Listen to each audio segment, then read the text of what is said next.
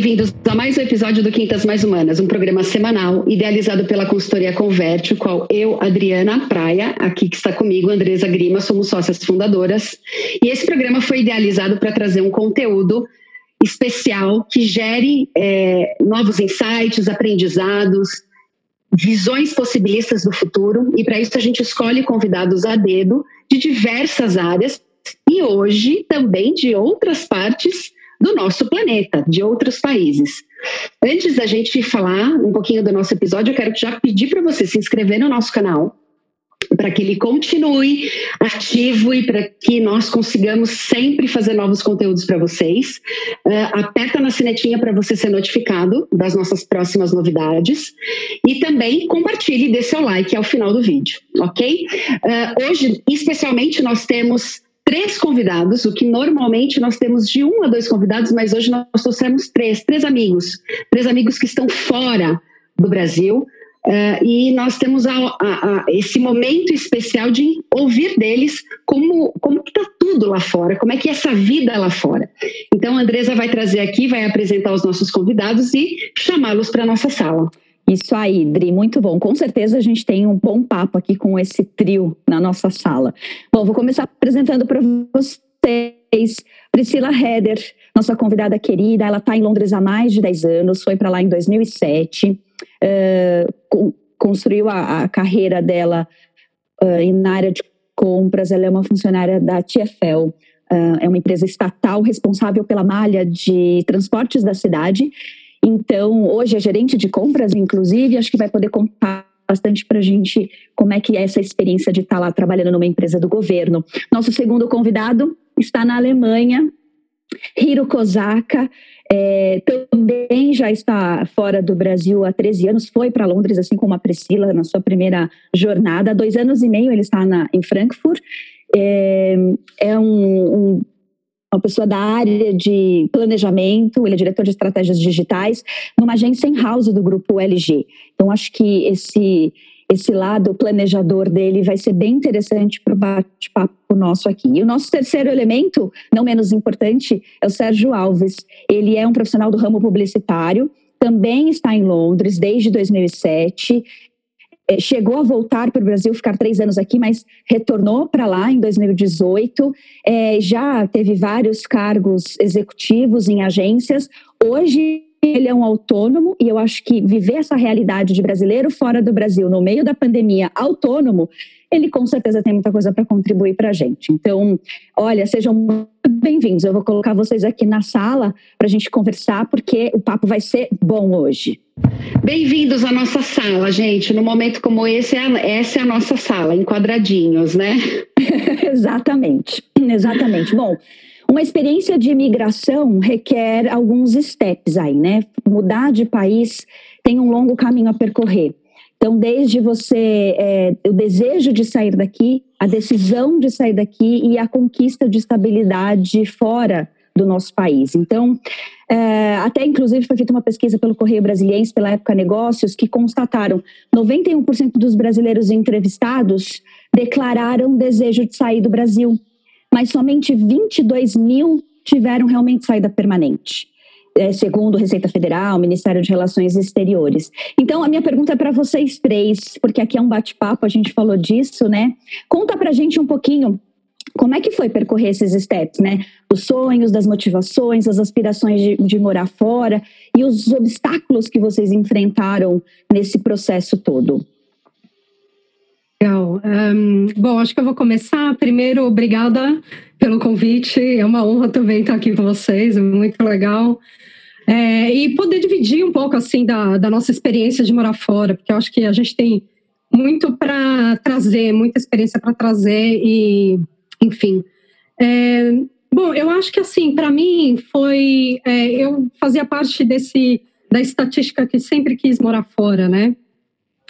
Mas é, principalmente para aprimorar o meu inglês, porque eu já tinha feito inglês no Brasil, eu trabalhava é, já como compradora na IBM e eu precisava usar o inglês, né? Mas eu sempre tive essa vontade de aprimorar, porque eu sabia que não era assim ótimo, né?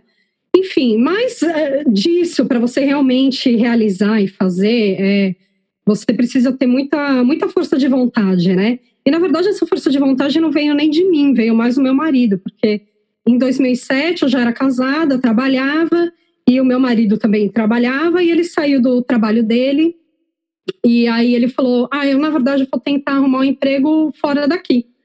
E aí eu falei: "Beleza, né? Então a vida continua". Ele tinha alguns contatos aqui em Londres, ele veio para cá, passou um mês aqui e arrumou um emprego. Ele voltou para o Brasil e falou: Bom, arrumei um emprego, vamos embora. E aí eu falei: ah, então vamos. Então, eu, eu, mas eu acho legal, porque como eu era mais nova, não tinha filhos, o processo de decisão foi muito mais rápido, né? É, foi meio que, claro, vamos, vamos ter uma experiência de vida, vamos mudar de vida. E a partir do momento que a gente decidiu isso, em dois meses a gente mudou. Ele já tinha cidadania italiana, eu tive que fazer o visto, aquela coisa toda, é, burocrática, mas tudo saiu muito rápido e a gente veio para cá. E eu acho que foi até interessante, porque a gente já tinha planejado uma viagem para a Europa com os nossos amigos, é, para viajar bem no fim do ano, né? A gente, a gente mudou em dezembro, que inclusive a Andresa estava participando dessa viagem. Verdade. Muito, muito é, bom. Mas, bom. É, mas, o interessante é que aí, quando a viagem acabou, no começo de janeiro, eles foram embora, a gente fechou a porta e ficamos para trás e não voltamos com os nossos amigos, né? E isso, eu acho que é quando a ficha realmente caiu.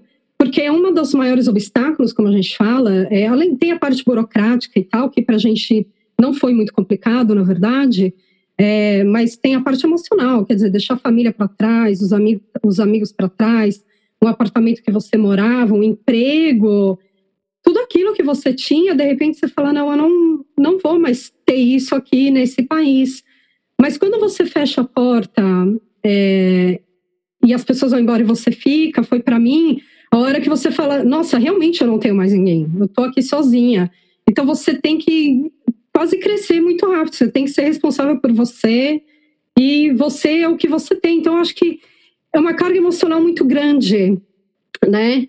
E, e eu, na minha experiência, eu queria já resolver tudo muito rápido. Eu queria já logo arrumar um emprego, eu queria né, é, já fazer todas as partes burocráticas aqui de Londres para poder continuar a minha vida. Então, é, pensando assim é, para trás, eu nem sei se eu dei o tempo que a gente precisa realmente para se adaptar, sabe? De sentir a adaptação, que isso é super importante, eu acho. Não adianta a gente fazer uma transição na vida e achar que tudo vai se resolver rapidamente, né? É, enfim, então eu acho que esse é um desafio grande e, e, eu tive sorte de que eu comecei a trabalhar aqui depois de mais ou menos quatro meses, né? Que nem é tanto. Claro que para mim quatro meses demorou um ano para passar quatro meses. Mas depois que eu arrumei emprego, foi quando a estabilidade chegou bem mais forte, né? Porque depois do emprego, eu pude começar a viver a vida aqui. É, a gente se mudou, eu e meu marido, a gente se mudou para é, o nosso apartamento, é, num bairro super legal que a gente mora até hoje. É, então, isso realmente foi o que trouxe mais a estabilidade e a motivação também para começar a conquistar esse mundo novo, né? Começar a lidar com as pessoas que a gente que tinha um modo diferente de ser, uma cultura diferente e começar abraçar mesmo tudo isso, sabe? Então é bem bem interessante assim. E sobreviveu e ficou. Sobrevivi e fiquei. É, hoje. A gente queria vir por um período. É, na minha cabeça, eu tinha mais ou menos uns cinco anos, né? Mas no ano 3 eu tive meu filho. Aí foi quando a gente enraizou ainda mais. Ou a gente tinha a opção de ou ir embora ou ficar e viver ainda mais. E aí, quando você enraiza, é, é, é complicado de voltar e aquela coisa toda, né? Mas enfim, acho que a gente vai chegar lá na conversa sobre as diferenças culturais. e aí, meninos? Bom, então eu vou pular aqui na frente, uh, todo mundo, pular na frente do Sérgio.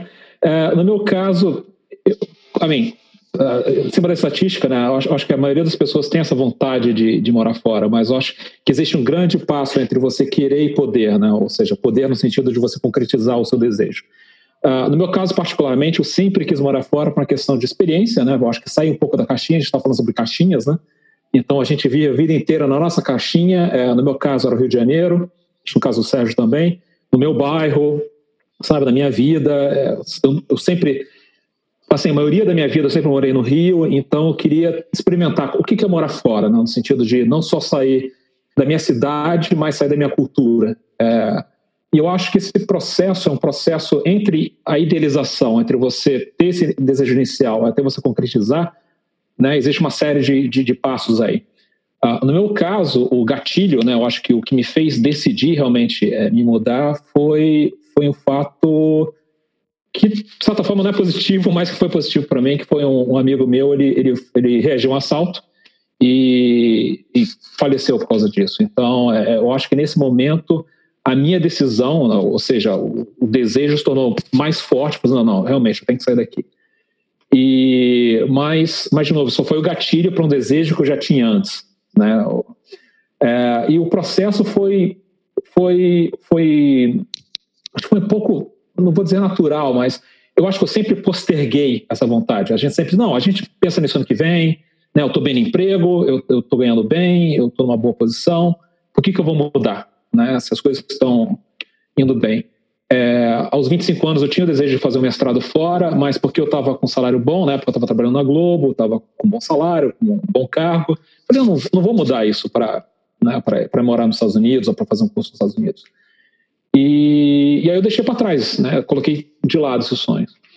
E aí esse fato aconteceu e eu falei assim, não, não, agora eu acho que já chega daqui, eu acho que né, criou-se um motivo para poder sair. E no caso, eu tinha acabado de casar. É, na verdade, acabado de casar não, já tinha uns três anos de casamento, já nós estávamos morando juntos. E a minha esposa, ela, ela sempre teve esse desejo de fazer o mestrado fora. Né? E, e, a forma que a gente achou de fazer mestrado fora era através de uma bolsa. E o que a gente combinou foi o seguinte: vamos nós dois aplicar, eu também quero, nós vamos nós dois vamos aplicar para uma bolsa de estudos. Se um de nós dois passarmos, é, o outro segue, né? nós aplicamos para a Bolsa de Estudo, é, aquela Bolsa Europeia, da, da Comissão é, Europeia, da, da, União Europeia, é, que não existe mais, infelizmente. Eu, eu, até passaria, né? As pessoas vão perguntar qual era o, o programa. Uhum. É, e nós dois aplicamos e nós dois passamos. Então, assim, não, temos que ir. Né? Não, não tem mais desculpa para evitar isso, a gente tem que ir. E escolhemos Londres porque era a cidade no qual é, os dois cursos, no meu caso, marketing, no, no dela era jornalismo científico, é, tinham os dois cursos na mesma cidade. Então foi, e a gente sabia inglês, então não tinha problema de barreira de língua, e a gente escolheu Londres.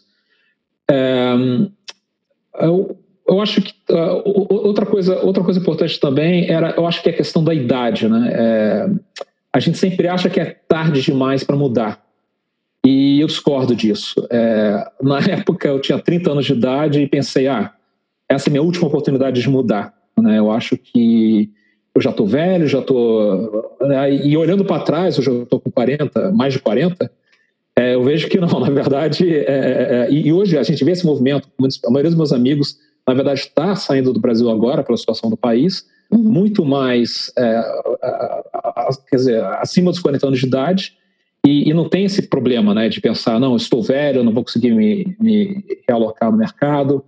É, e mas acho que uma coisa que as pessoas também têm que ter em mente é, é que esse processo, às vezes, é, é, inicialmente você tem essa fase de deslumbramento, né, de assim, ah, estou indo morar fora, é algo idealizado, mas que a realidade daqui, acho que a gente vai falar um pouquinho mais na frente, mas a realidade às vezes é um pouco diferente. Positivo e negativo, né? Tem os lados bons e, e, e o lado negativo. É, as, mas eu acho que a maneira mais fácil, né, a maneira acho que todo mundo idealiza, é você já ir com o emprego certo, numa transferência, você trabalha numa multinacional, pede uma transferência e vai. Realmente, essa é a melhor forma, é a maneira mais garantida. É, algumas áreas elas apresentam é, facilidades para você é, imigrar, é, né, você, você sair do país. Por exemplo, IT, é, é, como é que é em português? Tecnologia da informação tecnologia da informação, design, publicidade. Existem algumas áreas que demandam mais e que necessitam mais de mão de obra especializada. E nós, no Brasil, a gente não deve a ninguém. Tipo, a gente é muito bom nisso. É, mas em algumas áreas é um pouco mais complicado, né? E às vezes, é, e é engraçado, porque quando eu, cheguei, eu terminei meu mestrado, eu, fiz o um mestrado em marketing em Londres, e, e quando eu fui aplicar para emprego, a gente sente uma certa barreira. É, e essa barreira, na verdade, é, é, é estranha porque de novo, a gente saiu da nossa caixinha para ir para uma outra caixinha, né? E eu apresentava meu currículo, eu sou formado pela PUC, tenho mestrado pela PUC, fiz ESG, que é uma, uma universidade reconhecida em indústria industrial no país. É, e quando você entrega esse currículo nas empresas, tipo, fazer USP ou PUC ou Unicamp é, tem o mesmo peso de você fazer uma universidade em Bangalore, universidade técnica em Bangalore. Né? Quer dizer, pro, no meu caso em Londres, era, era algo que eles não entendem, eles não, eles não entendem esse peso. Né? É, não então, era relevante, né? Não é tão é, eu acho que não é relevante, é algo é o que a gente chama em inglês de dropping names, né? Não é um nome que para eles, né? Eles, eles conhecem. Por exemplo, se eu fiz Oxford, fiz uh, Cambridge, né? Claro, isso, isso faz uma diferença. Agora, para eles, uma PUC Rio, uma USP, uma Unicamp, eles é, não é algo tão conhecido, né? Uhum. É, então, isso, isso às vezes tem, tem essa diferença de peso. E, obviamente, você não tem experiência no, no mercado de lá. É, então, eles geralmente ficam com o pé um pouco atrás, você não tem experiência aqui, então leva um tempo para você se estabilizar no mercado. Né? E, e o que eu geralmente digo para meus amigos é não se importe em dar um passo para trás para você dar dois passos à frente depois. Sabe, é, às vezes é, você vai ter, por exemplo, você sai como diretor do Brasil e vai ter que ter um, um cargo de gerente, né? Mas você pega isso rápido e você acaba acelerando mais rapidamente. Então, é, e eu acho que a maioria das pessoas está preparada para isso também, né? É. Então, de novo, você tem condições ideais, mas tem, às vezes você tem condições que você vai na cara e na coragem e que você tem que ter noção de que você é, uh, como é que eu vou dizer assim, você, você talvez tenha que dar um passo para trás para poder uh, ir mais para frente. Em, em, relação a e, e, se estabilizar, né? O que, que é se estabilizar? Eu acho que é você ser reconhecido. Depois de um tempo, você você entende como é que o processo, como é que o processo funciona aqui de maneira diferente do Brasil. É, que na verdade às vezes não são tão diferentes, é, é mais uma questão cultural, que é, uma questão acho que de, de, de certos valores que são um pouco diferentes. Mas uma vez que você se estabelece, é muito, muito mais fácil de você, é, de você conseguir se reposicionar no mercado. Né? Se você quiser subir, ou se você, por exemplo, perder o emprego, se reposicionar no mercado, é, isso facilita bastante. É, bom, essa foi uma experiência. Sérgio? Olá, pessoal. bom, é, vamos falar sobre, sobre a caixinha e a curva, né? Bom, eu acho que eu sou o PNDS da curva, né? Eu sou o ponto fora da curva. E eu também acho que desde, desde pequeno alguém pegou minha caixinha, mostrou minha caixinha e sumiu com a minha caixinha. É, é, assim, meu pai, meu pai morou muito tempo fora, em algumas ocasiões, ele estudou fora, então assim, desde pequeno eu fui extremamente incentivado a procurar, né? Eu tenho uma certa inquietude que já parte de mim, mas eu sempre teve esse fomento em casa para, olha, é o Brasil e tem o mundo. Eu acho que isso também faz uma, uma grande diferença, né? É, eu tive esse privilégio eu acho que com certeza não, são poucas pessoas que têm esse privilégio, mas eu sempre tive esse privilégio de alguém, pelo menos, puxa-me a ler, olha, olha isso aqui, lê esse artigo. E sempre foi um interesse muito grande meu, né, de, de conhecer, de conhecer o mundo. Eu comecei conhecendo, eu fui fazer intercâmbio, eu fui parar em Idaho, nos Estados Unidos, viver com os Mormons, fui catapultado numa fazenda para lidar com, com ovelhas. Depois eu voltei, terminei o colégio, aqui um pouco daquilo que o Hilo falou, né, que depois a gente vai falar, que assim, não adianta drop names aqui. Então, assim, foi para o colégio, acho um colégio, uma faculdade bacana. Quando terminei a faculdade, resolvi fazer cinema em São Francisco. Então, assim, ao, ao, longo da minha vida, eu já fui sempre meio que montando essa minha escadinha de, bom, já tenho minha experiência fora, mas eu realmente queria é, trabalhar fora. E eu estava trabalhando em São Paulo na época, tive a oportunidade de finalmente pegar meu passaporte português. A minha família, de ambos os lados, são portuguesas, são portugueses, e aí eu consegui esse passaporte e acho que para mim a questão foi, eu tinha essa vontade de trabalhar fora, né? Trabalhar, não só viver, porque eu já tinha vivido fora, mas trabalhar realmente. E acho que Londres para mim foi muito mais uma questão de escolha como profissional. Né? O que eu estava vivendo no Brasil era uma situação que você meio que vive para trabalhar, né? Você não, não trabalha para viver, existe só o trabalho, você trabalha extenuamente, você trabalha de nove da manhã até uma da manhã, é, quase todo dia, sem final de semana. Então, assim, é complicado, faz parte, é um pouco faz parte da cultura publicitária brasileiro. É, mas eu queria um pouco além, eu queria tentar um outro ambiente, né? Eu queria tentar um ambiente, talvez, que principalmente eu sou minha formação em direção de arte, que eu também pudesse focar, talvez, é, numa mentalidade, uma mentalidade muito inglesa, que se dá muito mais valor à parte de criação, né, a parte do pensamento, do que a parte da direção de arte, que é você sentar e, e simplesmente entrar no Photoshop e trabalhar. Eu me lembro que meu primeiro duplo aqui até brincava comigo. Ele falava assim: pô, você parece um Mac Monkey, né? Você tem que, você tem que primeiro sentar, pensar, pensar na estratégia. Isso foi um, um choque, um aprendizado muito grande. Foi muito interessante ouvir isso. É, e é um pouco, acho que, inclusive, o que o Hiro falou, que, para mim, pelo menos, como eu trabalho com criação e publicidade, e estando num país diferente, existe ainda um gap muito grande até você se identificar dentro daquela cultura. Né? Como eu trabalho com comunicação, imagina, um, inglês ou qualquer pessoa que vá para o Brasil, você fala de Didi, Mussum, sítio do Pica-Pau Amarelo, eles não têm noção do que seja isso. Né? Então, assim, é difícil você conseguir, leva tempo até você se colocar num espaço cultural né, que você entenda as referências e você consiga se comunicar, né, não só entre, entre seus pares, mas também com o público. Né? Claro que ajuda que Londres tem uma mentalidade muito global e acho que esse foi um dos interesses meus, eu sempre fui apaixonado por Londres, mas o interesse também de poder trabalhar não só com contas locais, mas com contas globais. Né? Fiquei aqui por um tempo, meu filho também nasceu aqui, obviamente isso cria raízes, como a Priscila falou, mas é que chegou um momento também que depois de oito anos a gente resolveu, bom, o Brasil estava no momento de booming, né? é, tinha passado a Copa do Mundo, estava entrando nas Olimpíadas, a gente falou assim, vamos tentar um pouco, ficar um pouco mais próximo da família, vamos voltar. Voltamos, né, o mercado, eu sou carioca, o mercado publicitário do Rio é complicado, eu acabei de trabalhar em São Paulo, fiquei por alguns anos na ponte aérea, até que, de novo, aquele, esse, essa minha essa minha inquietude, né, esse, esse, meu formigamento, eu falei, bom, eu acho que, de novo, já ótimo, mas eu preciso ir para fora de novo. Cheguei a conversar com o pessoal em Amsterdã, mas a gente achou, bom, vamos voltar para Londres, que é o lugar que pelo menos a gente se sente mais em casa, temos nossos amigos. É, e foi isso que aconteceu. E aí cheguei aqui e estou aqui. Muito tá bom. Foi tá tão bom que você resolveu Estão... voltar. É. Não, e... Bom, agora não tá, né? E, e essa, e essa, e essa. Brexit e Covid, mas a gente entra nisso. Mas é uma cidade é. maravilhosa e, e, de novo, aquela história de morar fora, acho que tem muito do de novo, eu falei que eu sou um ponto fora da curva porque eu sempre tive essa inquietação, né? Eu, eu, eu sempre fui eu sempre fui educado a sair, né? E eu entendo que tem certas pessoas que e é uma, acho que é uma questão de atitude. Se você quer morar fora, você vai. Vai ser difícil, né? Eu também tive que vir antes, como né, o marido da Priscila teve que vir antes, tive que arrumar a casa, entre aspas, tive que resolver questões de banco, né? Tem que ter uma certa responsabilidade, eu acho, né? Não dá para simplesmente vir, cair de paraquedas e achar, oh meu Deus, que, que eu estou fazendo aqui? Então, acho que tem essa questão de ser um pouco responsável e conversei com muitas pessoas, né? Eu simplesmente passava a mão no telefone, no Skype, eu mandava e-mail, falava assim, oi fulaninho, tudo bem? Eu sou amigo de ciclaninho, me falou para falar com você, o que, que você está achando aí, quais são os, os, os, os steps para se galgar, quem você acha que eu tenho que falar. Então, assim, teve um trabalho de research muito grande, pelo menos do meu lado, né? apesar de ter essa inquietação, eu costumo ser pelo menos um pouco mais pragmático, esse lado de não dar simplesmente para botar a mochila nas costas e ir.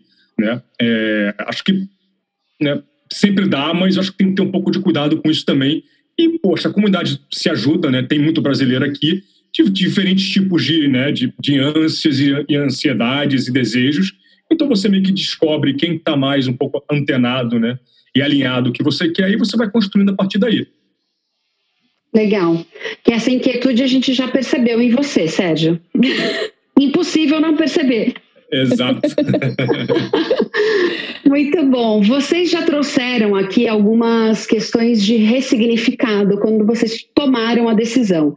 Claro, quando a gente fala desses três passos, né, do desejo, a decisão e você se concretizar no exterior, né, em outros países, é, a linha do tempo também muda de acordo com as pessoas, né? Para um foi mais rápido, para outros mais lento, mas eu acredito que o step 1 um para o 2, né, o dese do desejo à decisão, vai muito mais tempo porque existe eh, toda essa pesquisa aí que o Sérgio bem trouxe.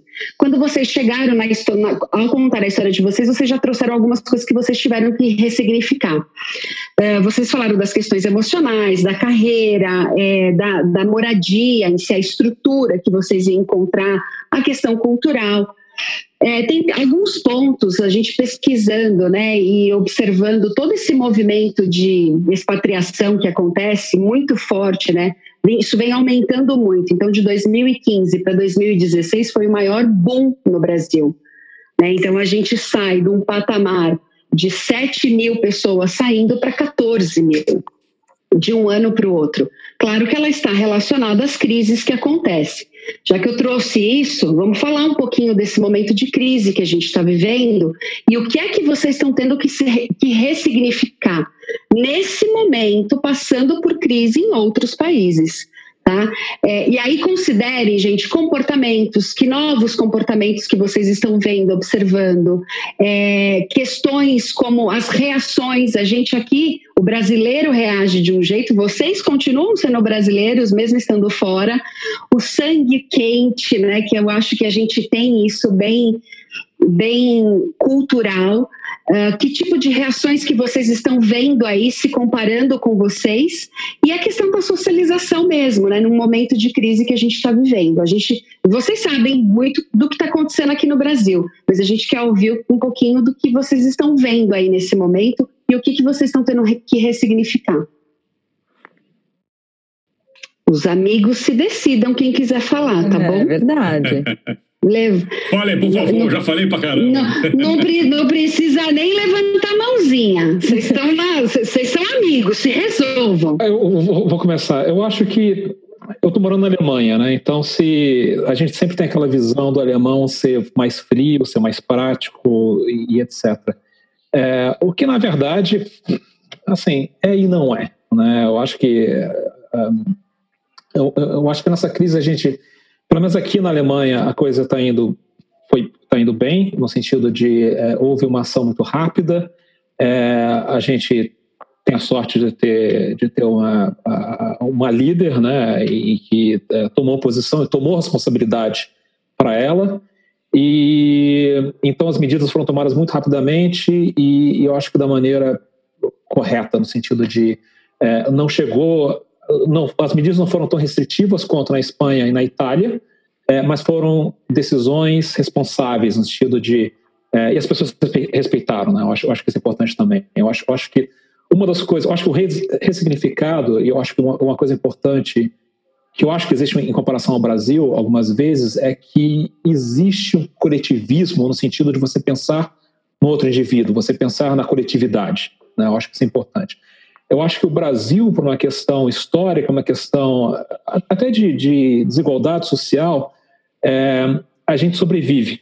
Né? A, gente, a, gente, a gente sempre pensa no dia seguinte, a gente sempre pensa no.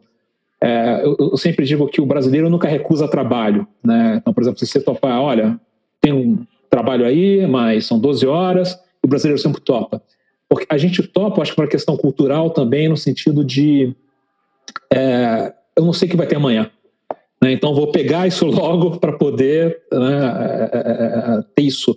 Né? Então, a gente tem essa angústia de, de sobreviver. É, enquanto eu acho que aqui na, na Europa, né, no sentido, os países onde vivi, no Reino Unido, e, e como existe um histórico maior, né, e eles, eles passaram por guerras, eles passaram por, sabe, por momentos muito difíceis. É, existe esse pensamento coletivo no, sentido de não, eu tenho que respeitar, eu tenho que, né, não, não, é só o indivíduo, mas é, e eu venho também na família japonesa, né? Então eu tenho muito essa coisa da, da culpa, né? No sentido de, de pensar nos outros primeiro antes de pensar em você, né? Então, então eu acho, eu acho que essa, essa é uma diferença muito importante. Eu acho que a gente tem que ressignificar isso, né? Eu acho que a gente tem que parar de pensar na nossa lei do Gerson, né, de tentar, né, eu primeiro e depois os outros, e, e, e, e mudar essa mentalidade. Eu acho, eu acho que isso é uma, uma, coisa muito importante. Eu acho que isso nessa pandemia, eu acho que ficou bem claro, né? É, eu acho que o Brasil, a gente está vendo alguns reflexos hoje em dia do que está acontecendo, né, de que realmente algumas pessoas pensam nos indivíduos, nas outras pessoas no coletivo, e outras pessoas meio que ignoram isso, né? Então, eu acho que isso está bem claro hoje em dia. Sim. É... Acho que a pandemia ela, ela só, só exacerbou um pouco mais isso, né, Hiro? Exatamente. mais vergonhoso em alguns aspectos, assim, fica mais evidente. Exatamente. Eu, eu acho que toda crise é, traz o melhor e o pior das pessoas, né? Porque a crise, ela na verdade, ela demanda uma resposta rápida, né? E essa resposta rápida geralmente é, é, coloca à tona que realmente, né, na superfície quem realmente você é, né? Então, é, é, é, e eu acho que vou falar um pouquinho mais à frente também, é, em termos de processos, mas é, eu, eu, eu, acho que, que todo mundo está tá meio que a flor da pele, né? Tipo, a gente está ansioso, porque a gente não sabe o dia de amanhã, e, e eu acho que nesse momento a gente é cada vez mais, a gente está cada vez mais exposto, a gente cada vez se expõe mais né, quem nós somos. E é isso que eu estou sentindo. Aí você sentiu diferença por ser brasileiro passando por essa crise? Eu acho que não, porque a gente está no mesmo barco, né? Eu estou de novo, todo mundo está no mesmo barco, né? É, eu, eu acho que está todo mundo fazendo. É, eu, eu, acho que o problema maior dessa, dessa pandemia é a falta de contato social, né? É, porque a gente sente, a gente se isola, a gente cada vez está ficando mais isolado. E nós, como brasileiros, claramente, nós temos a necessidade social maior. É, eu quero tomar meu chopp com os amigos, né? Eu quero. Tem um amigo meu que mora no Rio que ele fala: o que eu mais sinto vontade de ir no boteco da esquina tomar um chopp com os amigos. Isso eu não posso fazer. E eu falei: bom, a gente pode fazer isso virtualmente. Né? A gente pode fazer um, um Zoom, como a gente está fazendo agora, e tomar cerveja, né? Inclusive eu estou tomando cerveja agora, né? E fazer isso virtualmente. Mas eu acho que isso é uma necessidade humana. Eu acho que isso extrapola fronteiras, sabe? Extrapola culturas. Eu, é, uhum. e, e, eu não vejo isso tanto. Eu, eu acho que uma, uma, coisa, por exemplo, que eu achei engraçado é aqui a porque a pandemia está sendo mais controlada, né? As, as, restrições estão começando a abrir mais, né? Então, por exemplo, vários, boa parte do comércio está começando a reabrir. É, e, e, por exemplo, eu moro do lado aqui do Rio, né? Que é a nossa praia aqui em Frankfurt, né? E esse final de semana passado nós fomos para o Rio e tinha centenas de pessoas na, na nem parecia que estava acontecendo a pandemia. Né? Então, é, isso mostra que mesmo o alemão, né, sendo todo esse estereótipo né, de ser isolado, etc., ele precisa da necessidade social, ele precisa de sair, ele precisa de falar com as pessoas, ele precisa sentir. E, e eu acho que existe uma diferença também, uma hora aqui na, na, na Europa, é que é, é, verão, né? Quer dizer, verão ainda não, mas é primavera. E tudo aqui acontece no verão. Né? Você passa por inverno, as estações são bem demarcadas, né? então você passa por inverno, você fica três meses trancado em casa, né? frio, é, escuro. E quando chega a primavera, você entende né, o que, que é primavera. As pessoas saem às ruas, elas mudam de personalidade. Em Londres isso é muito claro. Né? É, então tudo acontece. Então as pessoas se sentem necessárias, saem do buraco. Né? Então elas têm essa necessidade de sair do seu buraco, ir para fora e, e, aproveitar a luz, aproveitar o, o, a, a, temperatura, aproveitar. E, e, e isso está acontecendo muito aqui. Né? E, às vezes eu falo assim, ó, ainda bem que a, essa curva deu uma diminuída aqui agora, porque as pessoas acham que vão começar a ficar loucas, né? Porque elas precisam é, e é interessante você trazer isso porque é uma, é uma, aí é uma realidade mais próxima a nós né, que o nosso país é mais tropical, então por mais que a gente. Hoje a gente está entrando no, no, outono, mas mesmo assim não, não tem frio rigoroso, então é fácil as pessoas saírem para se encontrar, para beber, enfim. E a gente acha que é só aqui, né? Que as pessoas não, não sentem essa falta que a gente sente aqui. Né? E vocês estão passando por isso na época de verão, que é, é muito mais forte, inclusive, porque o inverno de vocês é mais, muito mais recluso do que o nosso. A gente é mais livre nesse aspecto nas estações do ano. Vocês não, vocês ficam bem mais restritos. É, então, passar por esse confinamento no verão é até muito mais pesado e difícil do que a gente aqui. É, prova de choque mesmo. É. Né? Exata, exatamente. Então, por exemplo, eu morei no Rio e eu sempre tive o sol, take it for granted, né, a expressão em inglês. Eu, eu sempre tive o sol como, como uma coisa normal, né? Ir para praia, no né, final de semana vai estar ensolarado, etc, etc. Meus amigos londrinos podem falar melhor, mais do que eu, mas é, o sol é uma benção para aqui, né? Tipo, então, quando ele sai, você tem que sair, você tem que aproveitar. Né? E, e eu acho que isso faz uma diferença muito grande. E, e, se você não tiver um quintal, se você não tiver uma área para você se expor, né, para você aproveitar isso, é, é, é como você disse, é uma, é, é uma, prisão, no sentido de o dia está lindo lá fora, mas você não pode aproveitar. Né? Então, isso acaba sendo, é, você acaba multiplicando esse fator é, é, esse sentimento né, de, de, estar enclausurado, de estar isolado. Né? É verdade. Como que é isso para vocês, brasileiros londrinos? Ah, é, os dois. É, eu, eu concordo totalmente com o Ira. Eu acho que, assim, é, é, muito mais difícil controlar a pandemia nessa época do ano, porque, como ele falou, a gente precisa do sol. A gente passa o inverno é muito rigoroso e essa época do ano, é, as pessoas saem na rua, as pessoas é, se transformam. Eu estou repetindo muito o que Iri falou porque é totalmente o que acontece. As pessoas ficam mais felizes, né? É, é natural. Uh, e eu acho que aqui é, a gente demorou um pouquinho para tomar ação, né? Eu acho que a gente entrou em lockdown já um pouquinho tarde, provavelmente deveria ter acontecido antes. E as pessoas têm realmente, eu acho que o inglês tem uma tendência de seguir regras, né?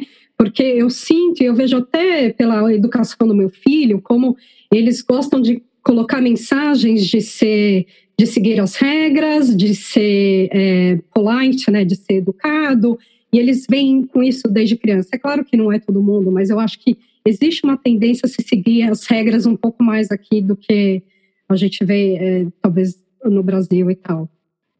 E eu acho que agora, quando é, começa, como agora a, o, o primeiro-ministro deixou as pessoas saírem mais, então você vê muito mais grupos, né? Mas eu acho que é isso, eu acho que é o calor, é o sol, é essa necessidade de sair de interagir com as pessoas, que leva as pessoas talvez a não cumprirem tanto é, o, o que está sendo dito, assim.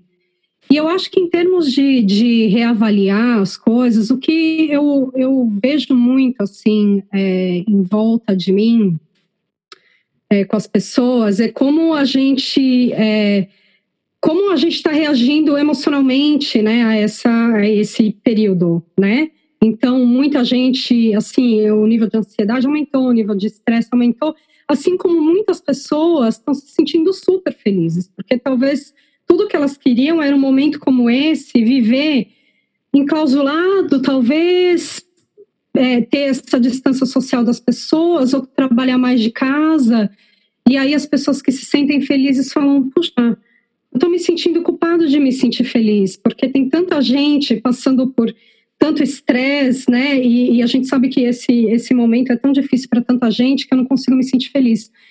E eu acho que é um momento legal, assim, para a gente se avaliar é, como ser humano, como pessoa, como é, a sua inteligência emocional, o que, que você é, como que você reage a todas essas emoções que momentos como este trazem. É um momento de reflexão, eu acho, interna, que é muito legal se a gente souber tirar proveito disso, né? É, se a gente poder olhar para nós mesmos e falar como que eu sou, né? E, e, claro que uma vez que você entende como você é, que é super difícil, claro, você também é um pouquinho mais é, empático, não sei se é, né? Você entende um pouco mais o próximo, né? E, e enfim, e aí a gente começa a, a ter uma esse sentimento de colaboração é, mútua e etc. Então, acho que esse momento é super legal para a gente realmente reavaliar é, quem que nós somos e o que que nós queremos. Assim. Pri, deixa eu só complementar a pergunta. Você trouxe a questão emocional e, é, e, e até mais um oposto do que a gente vem ouvindo aqui no Brasil, principalmente. Assim, tem sim, tem pessoas que estão mais se sentindo melhor porque estão em casa com a família, saiu talvez desse movimento insano que estavam no mundo corporativo. Mas é, vocês aí têm é, aumentou, vocês ouviram que aumentou o índice de depressão, suicídio. Isso aconteceu aí nos países também? É, o que, o que eu leio por aí é que, sim, não, não sei sobre suicídio, mas que definitivamente aumentou o nível de ansiedade, e aumentou o nível de depressão, eu acho, no geral, e de estresse. Né? É, só, o mental, o mental health aqui. Vai, vai, Rio. Não, desculpa, só complementando, acho que o, o, o, violência doméstica cresceu muito também, porque também, você, é. tem, a, a, você tem uma situação... Aí também, aí aqui também. também. Aqui também. De novo, a natureza humana, né? Tipo, você coloca seis pessoas, né? depende do tamanho da família, é, 24 horas em casa, né? E, e, e com todo o estresse né, que você tem adicional, você vai criar essas tensões, né? Tipo, uhum. então, é, a panela de é pressão, né? Totalmente, totalmente. É, eu, eu, tinha escutado na China, a China é, a gente teve um número de, de, de, divórcios que foi muito maior, enfim. Violência doméstica e depressão muito forte aqui no Brasil. Uh, a questão do suicídio, principalmente com os mais jovens, né, isso é uma, um, um, dado também extremamente preocupante. A gente vê algumas pessoas até se expressando no, nas redes sociais. Uhum. É, e aí eu me, me, me, veio essa curiosidade de saber como é que isso funciona aí. A gente tem um movimento forte de violência doméstica, né? Uma campanha, até a, vocês já devem ter visto, a Magazine Luiza colocando um botão de então, assim, é uma, uma plaquinha, né? Finja que você vai fazer uma compra na Magalu e eles deixaram um botão digital para a mulher que está passando por algum, algum tipo de violência, ela aciona o botão através do aplicativo do Magalu. Né? Assim, ela entra fingindo que vai fazer compra, mas o botãozinho está lá, disponível para ela acionar a qualquer momento. É. Eu, eu, acho que não só essa a questão de você ter as tensões, né, porque tem mais, né, você convive com as pessoas num ambiente isolado maior, mas acho que também existe um problema de ansiedade, ansiedade no sentido de você não saber o amanhã. Né? Você, por exemplo, no meu caso, é, eu conheço vários amigos é, que, que, foram redundantes, né, no sentido de perder emprego, porque uh, isso afeta né, diretamente a economia, isso afeta diretamente a empregabilidade, etc, etc, etc. Então, e, e não só é, o, o, seu medo né, de, de perder emprego, essa ansiedade, mas a ansiedade no sentido do, do incerto, né? Você não sabe o que vai acontecer amanhã, você não sabe, né? E, e para quem tem, é... acho que não só para quem tem, acho que para todo mundo, né? Eu acho que isso se apenas é, é, você tem reações diferentes em, pessoas diferentes, mas, mas, isso cria essa ansiedade pode criar uma depressão, essa ansiedade pode criar né, um, uma crise de pânico, essa, e, e isso de novo, né? A crise ela não exagera, ela aumenta né, o, o, volume das coisas, né, ela deixa as coisas mais à flor da pele. E, e, e, aí você tem todos esses casos. Aqui, particularmente na Alemanha, o que eu vi é, é, é realmente é, é, depressão, de uma certa forma, mas os níveis de ansiedade crescerem bastante, porque né, você pensa que o alemão é aquela pessoa certinha, né? Tipo, então quando você quebra né, essa, essa, essa certeza, você quebra essa essa, esse processo, e aí? O que, a gente faz? Uhum, uhum. Uhum. E Adri, só para complementar, assim, é, é, sobre uma das coisas que acontecem aqui, é onde eu vejo, por exemplo, no meu trabalho, que como a gente tem essa consciência que as pessoas, né, mudou a rotina delas, muita gente não gosta de trabalhar de casa, né, muita gente tem essa necessidade de sair, é, acho que todos nós, né, mas assim, umas mais que as outras e tal. Então, é, tem uma, um discurso muito forte no meu trabalho, eu não sei até se Vira e o Sérgio também sentem isso, com relação a você cuidar da sua saúde mental. Eles criaram vários é, meios para os funcionários poderem falar com pessoas da empresa, não só necessariamente te dar uma terapia, mas você falar com um colega de trabalho que tem que fez algum treinamento, né, em, em saúde mental e coisas desse tipo, para as pessoas conseguirem se manter, sabe? E, e tem muito, é, muito dos líderes é, do meu trabalho também estão sempre com uma mensagem muito positiva. Gente, vamos lá, obrigada por tudo que você faz, a gente está indo bem, tá difícil, mas vamos lá. Então tem todo um trabalho que eu acho que está é, é tá sendo feito, pelo menos onde eu trabalho, que eu acho que é muito interessante, assim, para manter o pessoal ali na, na linha, tentar ainda tirar o melhor das pessoas né, dentro de, desse é, ambiente que a gente está vivendo. É igualzinho aqui, os nossos, a maioria dos nossos funcionários públicos, eles estão bem tranquilos, viu, Pri? Aqui tem, tem, tem mas, essa tensão maior, né? De, mas eu acho que tem. Claro, os, os, os, órgãos que estão trabalhando, né? E eles são, estão muito mais aquecidos. A gente tem. É, é, claro que acho que essa é uma disparidade que dispensa comentários, né? Entre Brasil e outros países. Mas o quanto é importante você ter o papel da liderança para fazer isso, né? não só da empresa, do órgão, da instituição em si, é, é. e as próprias pessoas. Né? Nesse momento, cada um se conhece, conhece seu gatilho e precisa fazer alguma coisa, assumir a rédea disso. Né? Então, se eu percebo que eu estou num pico maior de ansiedade, ou se eu percebo que eu estou num pico maior de estresse, eu também preciso. Né? É difícil no momento de crise, foi o que o Hiro falou, tudo se potencializa. Né? Aquilo que nós somos evidencia de uma maneira exponencial. É a primeira reação é o que eu sou. É, mas isso é, é para todo mundo, né? Então é tanto para o líder quanto para as pessoas que estão trabalhando ali no. É para todo mundo. E isso que é legal, quando a gente tem essa realização que não sou só eu, é todo mundo. Então eu estou estressada, a pessoa do outro lado também tá. E aí, é. como que é. como que a gente então vai se entender, né? Como que a gente pode ser o mais legal possível, né? Entre nós. E entender, eu, eu acho que aí é interessante é entender esse estresse do outro também, né? Quando você percebe que uma pessoa está saindo, é, então assim, eu, eu, já me vi em alguns momentos assim que eu estava saindo do, da curva, meu marido falou, ô, ô, ô, ô, segura a onda, porque né, é isso.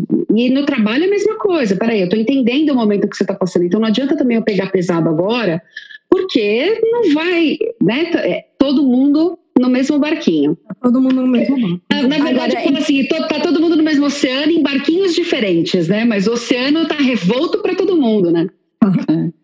Agora, essa história que a gente. Eu, vou te dar a palavra, tá, Sérgio? Justamente para perguntar para você Sérgio tá sobre tá isso. Quieto, sobre isso na eu sua só realidade. Ouvindo, tá super interessante, não? Porque é interessante, a Priscila trouxe aí a experiência dela de estar no, empregada numa empresa, numa estatal hum. e que tem essa iniciativa. Eu acho que assim, sim, no Brasil a gente vê as empresas privadas com uma preocupação sobre isso. A gente, como consultoria, fechamos projetos no meio da pandemia para fazer treinamentos online para liderança. Entendendo que, assim, cara, tá todo mundo sofrendo, né? Como a Priscila disse, todos estamos juntos, mas a liderança tem um papel mais exposto, porque ela sofre, mas ela tem que deixar, tem que cuidar do sofrimento do outro também. É. Então, é um, é, é um papel uh, desafiador. E eu, eu acho muito interessante, né? A gente tem aí módulos de encontros com esses, com esses líderes para falar disso, de inteligência emocional, de antifragilidade, de como fazer as pessoas estarem próximas. E aí eu vou te dar essa palavra, Sérgio, justamente porque desde o início do ano você está trabalhando de forma autônoma, você uhum. é um uhum. self-employed, né? Então, viveu uma realidade, sim, de estar empregado e hoje vive a pandemia. E aí, quem cuida da tua saúde é você, se a empresa não te mandar uma cadeirinha confortável para trabalhar, você vai ter que se virar, né? Então, conta como é que tá a tua realidade, mas é. principalmente desse ponto de vista de quem tá.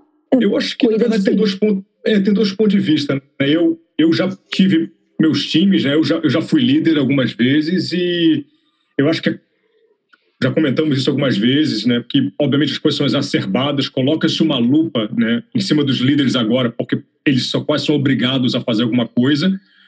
Mas, ao mesmo tempo, quando a empresa que eu trabalhava, né, para que eu vira para cá trabalhar, que é uma empresa bicentenária, quebrou, sabe? O meu chefe foi, assim, do pior estirpe possível em termos de relacionamento, em termos de liderança. Então, assim, parece que agora a gente tenta puxar um pouco mais a sardinha, de criar um, uma, um, quase como fosse um invólucro por cima de não, nesse momento temos que ser mais. Mas eu, o que eu, pelo menos, tenho para mim, como nos meus momentos de liderança, é que isso tem que ser uma coisa da pessoa, né? E, então, isso, isso é um ponto um, né? Porque eu tive essa experiência de um, assim, porra, cara, assim, você como líder, meu Deus do céu, né? Vai, vai vender pipoca. Você vai dar é... um ótimo pipoqueiro. Exatamente. E, e, obviamente, desse lado de não ter ninguém para ajudar, né? Que, assim, eu já não tive ninguém para me ajudar antes, né? Porque foi, foi uma confusão danada. Mas, obviamente, assim, eu acho que o que, o que me, me deixa um pouco mais é, ansioso né, é, é, a falta de mobilidade. Não só falta de mobilidade de poder sair de casa, mas de, repente saber que se eu precisar pegar um voo para o Brasil, eu posso fazer isso, entendeu? Com tranquilidade. É, se eu quiser viajar com a minha esposa e com meus filhos, eu posso fazer isso. A gente estava com várias viagens programadas que foram todas canceladas. Então, isso interfere um pouco no planejamento da vida, né? Então, isso acaba fazendo com que é um pouco do é, one day at a time. Né? Então, assim, você tem que viver um dia depois do outro. E a minha está tentando controlar né, um pouco desse, desse do meu barquinho, pelo menos nesse oceano, como você colocou, é tentar falar assim, bom, a gente não sabe como é que vai acordar o dia de amanhã. Vai acordar, vai, o sol vai nascer, né, mas tentar imaginar que ninguém sabe o que vai acontecer, mas obviamente com um olhar é, a médio prazo e a longo prazo, porque mal bem eu tenho dois filhos e é uma preocupação maior, mais macro, né? O que, que vai ser da economia global?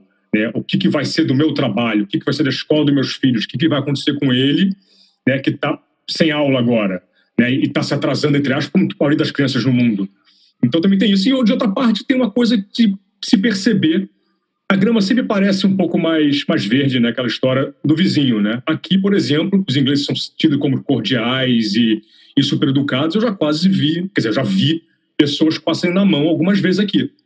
Né? Porque um chegou muito perto do outro, porque um furou a fila do outro. Então, obviamente, todos sabemos que os, que os, os, os nervos estão um pouco mais né, é, à flor da pele, mas você também imagina que, assim, conversando com meus amigos no Brasil, eu não soube de nenhum caso de nego passando na mão nas filas do supermercado do Zona Sul, né, ou do Pão de Açúcar. Então, assim, acho que, de certa forma, aqui, como as, as pessoas não estão acostumadas a lidar com questões, apesar de ter acontecido guerras e tudo mais, né, que eles se, realmente se veem como comunidade, eu acho que aqui você tem o, pensamento comunidade, temos que sair como nação, né, você tem a rainha falando isso, eu tenho o Boris falando isso, a Priscila até mesmo colocou, eu concordo que é coisa que talvez tenha levado um pouco mais de tempo para acontecer como deveriam, mas eu também vejo como o inglês, um, um, de certa forma, alguns ingleses um pouco mais na sua shell, né? Então, assim, você entra na shell dos caras, os caras já eu não sei como é que é na Alemanha, eu sempre tive essa expressão na Alemanha, somente nos países nórdicos, é meio que cada um por si. Né? Não, não, não, se meta comigo. Os coreanos também são poucos assim, né? É cada um no seu quadrado, então eu começo a ver. Agora talvez um pouco menos porque o sol está aparecendo, é todo mundo um pouco mais relaxado, mas até um mês atrás estava todo mundo um é, mostrando o dente para o outro, né? Estavam literalmente né, fazendo sinais de.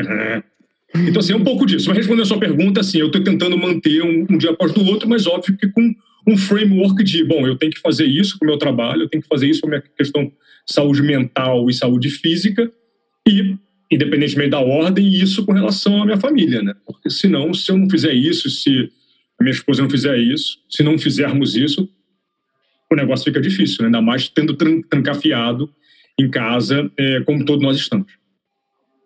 Só, eu vou aproveitar, quebrar um pouquinho o protocolo aqui. Mas o que vocês têm feito para se manter sem matar o vizinho, sem matar o marido, Priscila?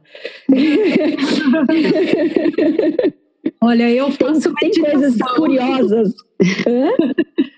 Eu faço muita meditação. Gente, se o vídeo da, da Priscila cair agora, vocês não, não, não, não, não achem estranho que o produtor é o marido dela. Se ele derrubasse, ah, fui sem querer, a gente já sabe por quê. Fala, Priscila, é agora. Vou contar todas as minhas verdades. Mas aqui agora o Ricardo dormindo no sofá aqui também não vale, pô. É.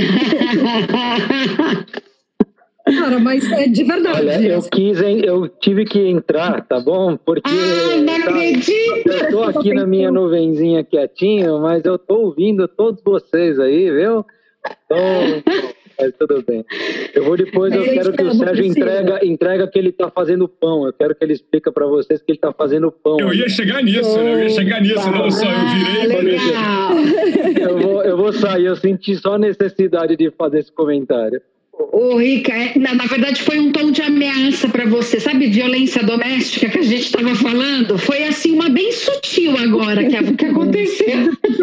Mas o, o, Ricardo, a gente já sabe que ele está tá especializando em grelhar na, na churrasqueira na nova churrasqueira, dele. É, é não sei se é. bastante pão também, na verdade. Ele está fazendo pão e churrasco. Além, além disso. Priscila como é que é? Conta para nós. Uh, não, assim, sobre o que eu faço para passar por tudo isso, uh, cara, eu faço, eu faço meditação, mas eu já faço há alguns anos, né? Mas com esse mundo online, eu ando fazendo meditação com pessoas que eu nunca fiz, porque agora eles fazem tudo pelo Zoom, né? Então é super legal. Então eu tô tendo. Muito, eu não preciso mais ir até o centro de Londres para ir num lugar, num centro de meditação, porque tá tudo online agora. Eu posso pagar uma sessão e fazer, acho super legal. Estou fazendo também é, yoga e fazendo bastante exercício, assim, né? É, que, e lendo, né? Tirando o tempo para fazer esse tipo de coisa, assim. É, é, assim que eu que eu tentando lidar com tudo isso. Mas assim, o ponto é que eu acho muito legal essa transformação que a gente está tendo digital de ter tudo que você precisa dentro da sua casa pelo computador né? Você não precisa mais ir na academia quase, porque agora a academia vem até você. E eu, eu espero que isso seja uma das coisas que a gente vai aproveitar muito mais é, é, depois dessa, dessa pandemia. Uma das coisas boas que eu acho que, que a pandemia trouxe para a gente. É engraçado porque isso para mim é o oposto, né? Eu sou assim, eu ficar é. trancado em casa é eu tenho tentar, eu tenho contado até 10 bastante. Então, assim, eu tenho me retirado, conto até 10, faço minhas outras coisas, mas assim, essa questão de relacionar com os outros e poder. Eu adoro esse mercado, então, assim, para mim, eu fui no mercado hoje depois de um certo tempo, que eu tinha machucado meu pé e pô, é, uma, é, uma, é uma mini curtição. Então, é. Mas, enfim, é, tem umas coisas positivas, né? Mas, por outro lado, eu preciso, eu, eu fico com uma das preocupações até que ponto é, isso pode gerar também uma coisa de você ficar ainda mais na sua bolha, né? Somente em alguns tipos de uhum. países específicos, e você se enclausurar ainda mais o que isso pode gerar para alguém que não esteja estabilizado mais para frente, enfim. É verdade. É, eu vou falar agora. É, o, uma coisa que eu acho bacana essa pandemia é como a gente tem essa necessidade, a gente tem esse isolamento social e a gente precisa falar com as pessoas, e estando morando fora, é, essa barreira de distância não existe mais. Então, por exemplo, as pessoas agora estão falando pelo Zoom, elas estão é, marcando encontros virtuais, etc, etc. E você morar aqui em Frankfurt ou eu morar no Rio de Janeiro e encontrar meus amigos no Rio de Janeiro, hoje em dia não faz tanta diferença. Então, é engraçado que estou reconectando com vários amigos é, que eu não falo há anos, né? E, e, e, a gente meio que marca uma cerveja virtual, de meio que marca alguma coisa. É, esse final de semana eu estou com a agenda com três amigos para conversar. Estou começando a agendar os, os, os eventos. É, ou seja, é, é, engraçado que a vida social, de novo, ela foi potencializada pela falta de vida social, né? Então, é, eu tô, assim, eu, por um lado eu tô achando isso ótimo, porque eu, eu tô começando a, a, re, a, reconectar com essas pessoas, né? É, pelo, pela falta, exatamente pela falta de contato que eu tenho com outras pessoas que estão perto de mim. Né? É, eu acho que isso foi o, foi o lado mais positivo né, dessa pandemia. É, e outra coisa também é que eu achei engraçado, existe, eu esqueci do, do número certo, mas eu estava vendo uma pesquisa de que o número de máquinas de fazer pão disparou. Né? E aqui na Alemanha, é, pão é sagrado, né? Pão é um dos alimentos sagrados. Não é à toa que cerveja é pão líquido, né? Uma versão uhum. líquida do pão. E, e, no início, nas primeiras duas, acho que no primeiro mês, na verdade, você em qualquer supermercado não existia mais farinha de trigo. Você queria, ia, ia tentar comprar farinha de trigo, não tinha, porque estava todo mundo fazendo pão em casa, né? E, e todos, e é engraçado você ver no Instagram mesmo, tipo, vários amigos seus postando. O Sérgio, vou até checar seu Instagram de novo. É, que é postando. Aqui até, aqui até agora não tem farinha. Aqui é impressionante. Até agora não tem farinha. Não tem então, farinha, você não encontra fermento, é, é, negócio, é isso. Sério? Existe, é, existe até um, um, um, black market, né? um comércio alternativo para para uh, levain, é, para starter, né? para fermento, né? Fermento, é natural. Fermento natural, né? Então estão negociando aqui no mercado negro, tipo, olha, não tem fermento, ah, tem farinha aqui, então vamos fazer um escambo aí. É, agora começou a voltar, agora realmente as prateleiras estão com farinha de volta, estão começando a aparecer mais. Mas durante um tempo aqui, fazer pão era, era, era, era, era, era quase que, que ilegal nesses dias. De como é que você fumou essa farinha? Como é que você conseguiu esse fermento aí? É Mas é farinha é de bacana. trigo mesmo? Pois é, né? A farinha de trigo é farinha de outra coisa. É farinha de trigo mesmo. Mas isso é bacana, cara, porque você pontua isso, né, com essa coisa de por ter faltado uma conexão é, pessoal a conexão digital, né, aumentou a sua rede de amigos, pessoas que você não se conectava há muito tempo, mas ao mesmo tempo trouxe uma coisa que eu pelo menos sempre gostei muito e, e tinha parado, que era essa coisa mais semi-artesanal também, as pessoas investirem tempo no garden, né, do jardim, de você estar tá fazendo pão, de você eu estou cozinhando muito mais do que eu cozinhava antes e pessoas fazendo desde curso de spoon, né, de colher em madeira, até de novo essa essa mania mundial de fazer pão e outras coisas. Então também é bacana isso, porque ao mesmo tempo que nós estamos vivendo essa coisa quase que constante em frente a uma tela, eu pelo menos estou tentando me desvencilhar um pouco disso e ir para o ir real, até uma forma também de tentar, né, de novo, controlar o que está acontecendo em volta. Mas é, é, muito interessante porque a gente tem três perfis diferentes aqui na nossa sala, né? A gente que é especialista comportamental consegue identificar isso claramente. E é, é, é no momento de crise, de, estresse, de alto estresse, a gente vai normalmente migrar para o nosso oposto, né? Naquilo que precisa, é onde a gente vai desopilar mesmo.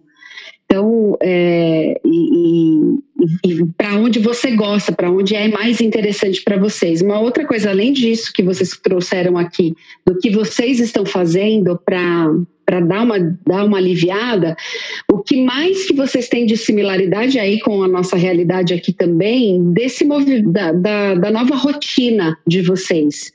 Então, filhos, considerando homeschooling, considerando trabalho, carreira, enfim, tudo. Agora, vamos, vamos tricotar aqui mesmo como é que está a vida de vocês aí. Vamos entender se está um pouquinho diferente da nossa aqui ou se a gente está todo mundo no mesmo balaio.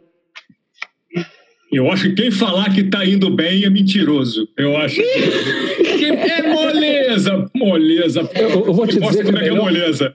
Eu vou te dizer que a melhor coisa para mim é que meu commuting, ou seja, o tempo que eu levo da, da minha casa até o trabalho, são dois minutos. Se eu tiver. É o tempo que eu levo para acordar. É o tempo que eu levo entre acordar e até o computador e me logar no sistema. Né? Antes, claro, assim, é, é não é a loucura, por exemplo, de quem mora em São Paulo, que leva uma hora e meia para chegar no trabalho. É, mas é, eu levava 40 minutos para chegar até o trabalho, né? Tem que sair de casa, pego um trem, andar, etc, etc. E agora esse tempo foi reduzido de 40 minutos para 30 segundos se eu, se eu pular da cama. Né? Então, eu acho que esse foi o lado positivo. Eu acho que isso foi o, foi o melhor. 30 segundos se você se logar sem escovar os dentes, né? Exatamente, exatamente. Não, mas, eu, mas eu, geralmente que eu faço, eu me logo e vou pro banheiro e vou fazer o xixi e escovar os dentes já dorme no social, já dorme após o social. Oba! Já, já pronto, já pula na frente do computador. Então, isso eu acho que foi o, foi o melhor. E outra coisa também é flexibilizar o seu tempo, né? É, porque eu acho que existe uma, especialmente no Brasil, eu acho que aqui menos, né? Que é essa necessidade do, do seu chefe ver você lá. Se você não estiver lá, você não está trabalhando, né? Você pode até estar tá vendo YouTube, você pode até estar tá fazendo outras coisas, mas você tem que estar presente, né? Que é aquela coisa do. Como é que é a frase? Que o, o gado só engorda quando. Né, Debaixo o... dos olhos do dono. Exatamente, né? Então a gente tem essa. Acho que no Brasil a gente tem muito essa, essa cultura, né? É, eu sempre tive na minha cabeça, eu nunca assim, eu, eu acho que você tem que ter responsabilidade. Todos nós somos adultos, né? Então, todos nós temos um, um, um task, né? todos nós temos um, algo para ser feito e, e um deadline. Né? De que forma você vai fazer isso, o problema é seu, né? não me importa. Se você vai começar a trabalhar às três horas da manhã vai terminar às oito, desde que você entrega no prazo e o que foi pedido, não tem problema. Mas eu, eu acho que a gente, foi o que o Sérgio falou inicialmente, né? que existe essa cultura, por exemplo, em agência, você ficar das nove horas da manhã até as uma hora da manhã, às vezes sem necessidade, né? é, apenas para você cumprir, né, você está lá, você está presente, né?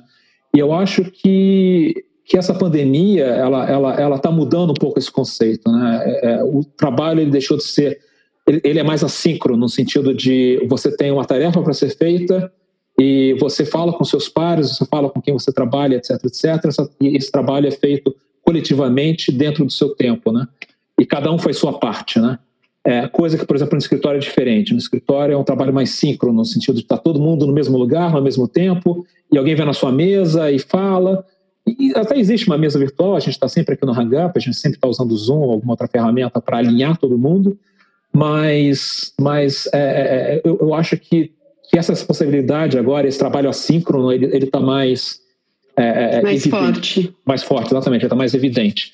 Então, eu acho que essa relação está começando a mudar um pouco. É, Legal. E isso eu acho Mas bom. uma relação sabe? de ser mais profissional mesmo, né? Que a gente voltou a falar com relação ao. Óbvio que ser mais profissional da, da abertura para ser reinterpretado, mas otimizar mais o tempo, né? Saber Exatamente, exatamente o que tem que fazer. Eu tinha muitos criativos meus em agências que chegavam, até sabendo pela cultura que é o Brasil, né? Que chegavam às 10, ficavam no Facebook e no Instagram até uma, duas da tarde, porque sabiam que supostamente era esperado deles ficar até as 10 da noite. Eu falei, gente, não, não dá. Entendeu? Vamos viver a vida de vocês, é necessário vocês saírem. Foi até um dos motivos que eu vim para Londres, porque eu acho que eu aprendi a ser profissional em Londres. Aqui o pessoal come o almoço na mesa. Você sai, come o sanduíche no prete, senta na mesa, continua trabalhando comendo sanduíche ou uma sopa. Então não tem aquele almoço de uma hora e meia. Uma hora e meia, não, porque está na CLT, eu tenho direito desse almoço. Mas o que, que você precisa fazer uma, uma hora e meia de CLT, desculpa, de almoço? Tinha, tinha, tinha gente que ficava lendo livro. Você fala assim, cara, você tem que estar trabalhando, não é hora de ler livro, lê livro em casa. entendeu? Ou sei lá, mas assim, vira, vira uma coisa mais. Então, acho que eu, pelo menos, aprendi a ter essa coisa que o Hiro está falando, de você precisar otimizar mais seu tempo. Isso é bom para todo mundo, né? É bom para a equipe, é bom para o negócio. Né? Você, obviamente, você tem menos interrupções, porque é muito mais focado.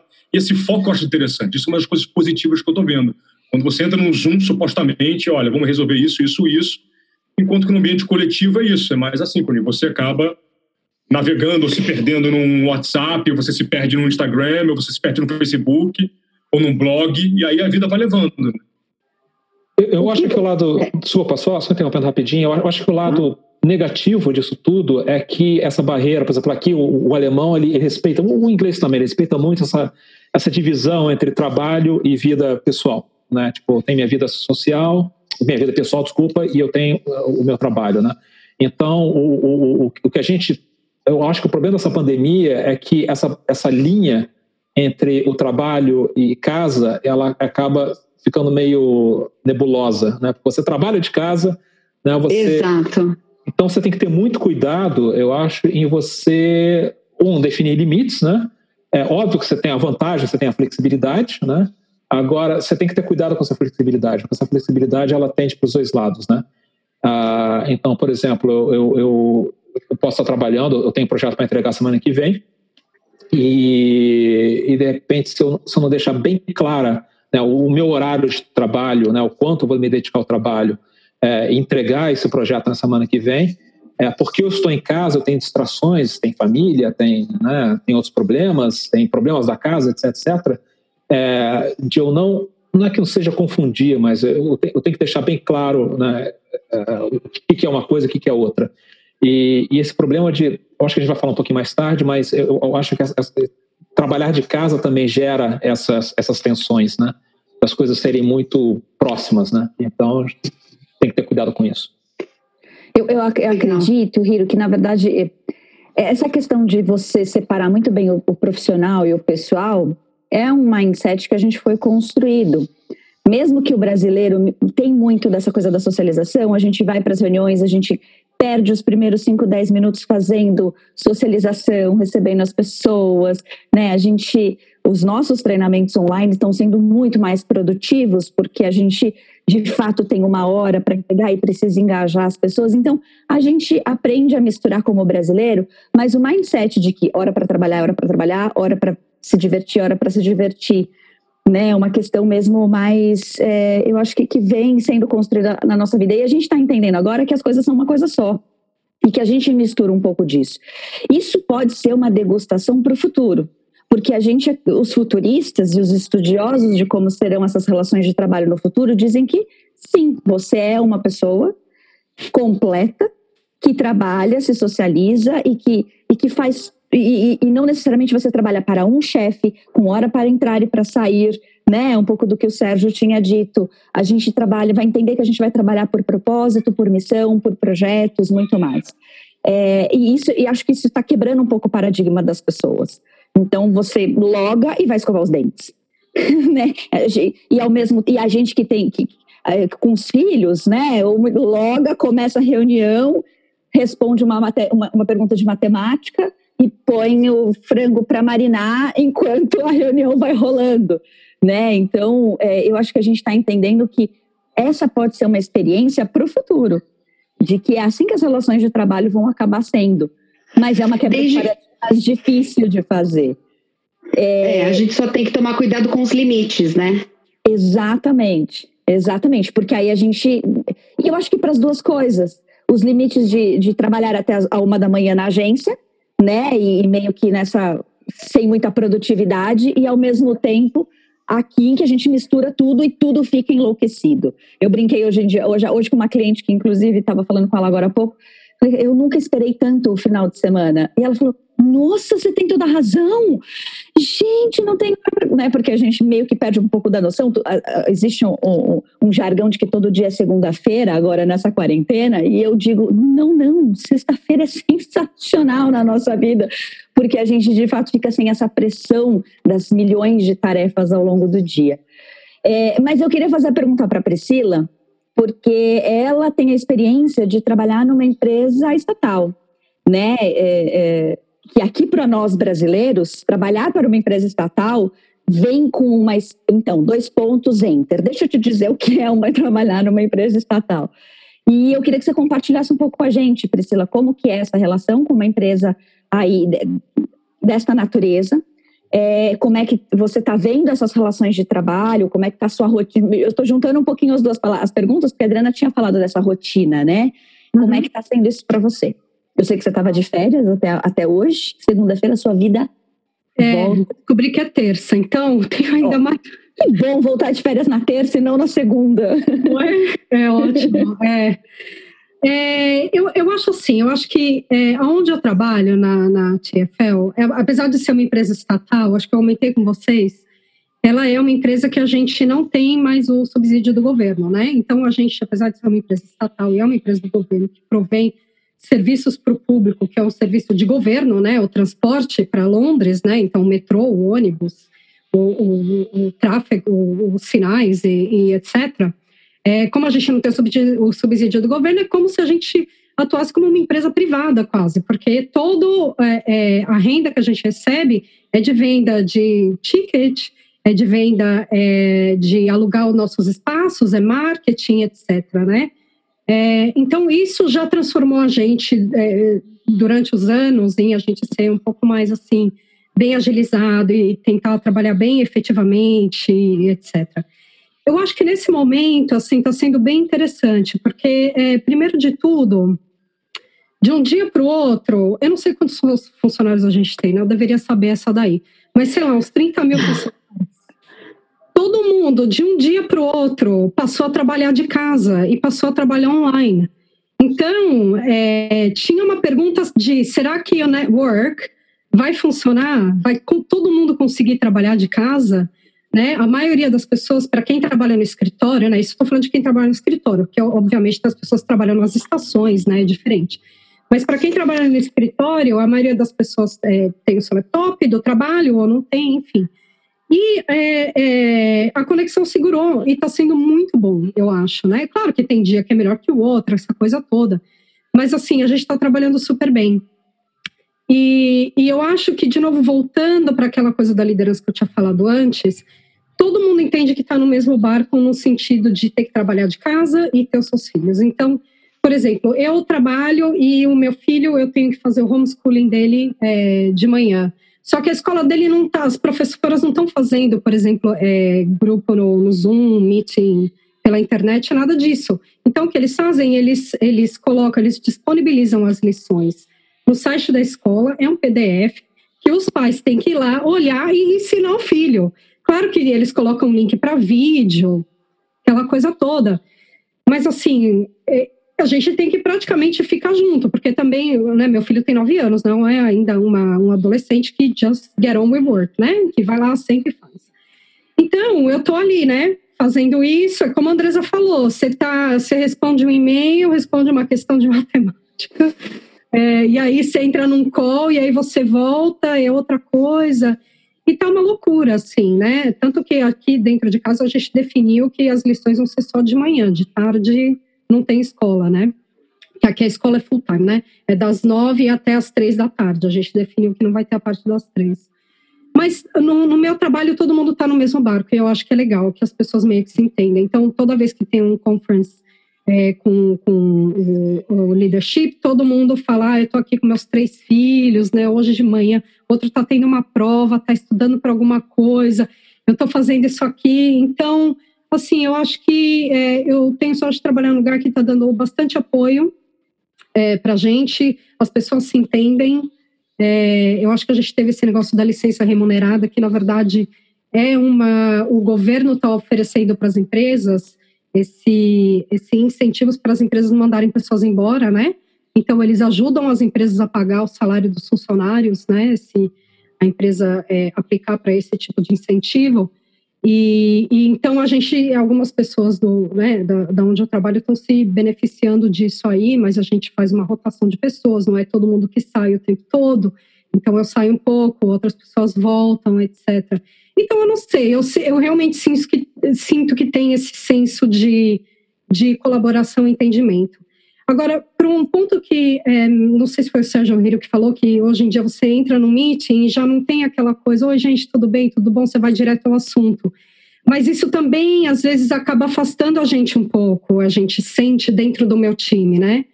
É, então, a gente está agora tentando achar formas de como que a gente se conecta melhor, como que a gente tem team meetings, onde a gente pode falar um pouco mais sobre a gente, onde a gente pode ficar um pouco mais junto. A gente está tentando planejar coisas fora do horário de trabalho, só no nosso pequeno time, para a gente poder, entendeu? Fazer uma brincadeira, um pub quiz, né? Fazer um, sei lá, outras formas de ficar junto, porque também, apesar de ser legal e eu curto esse negócio de trabalhar de casa, vamos direto ao assunto, isso também afasta a gente de certa forma, né? Porque a gente já não se cruza mais na hora de pegar o chá na cozinha, né?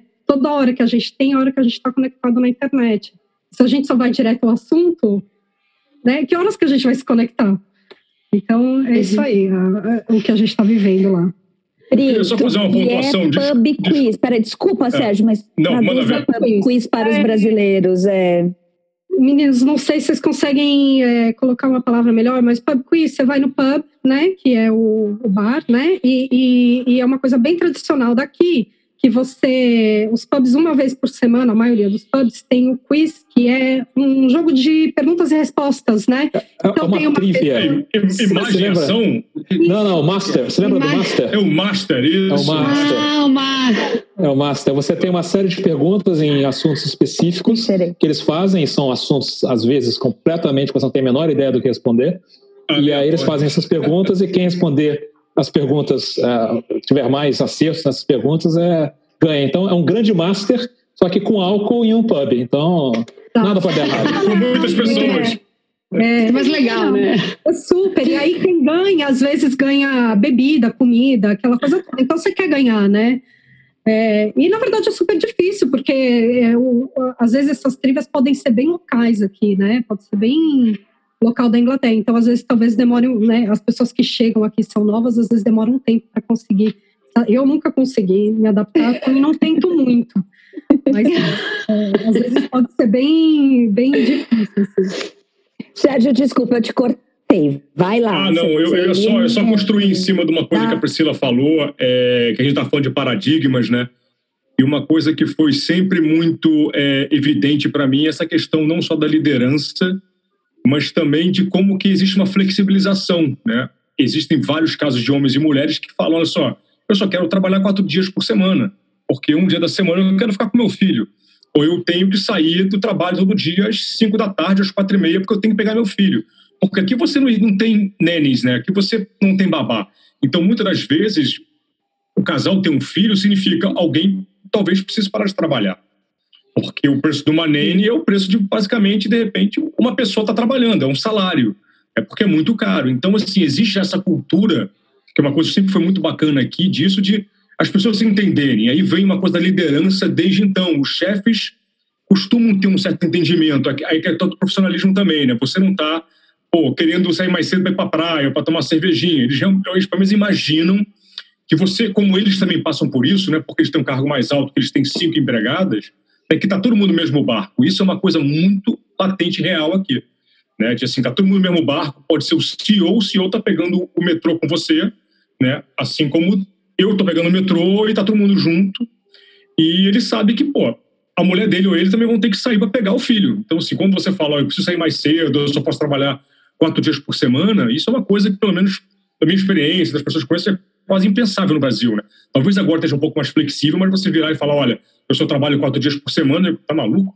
Como assim se eu trabalho quatro dias por semana? E o outro dia você faz o quê?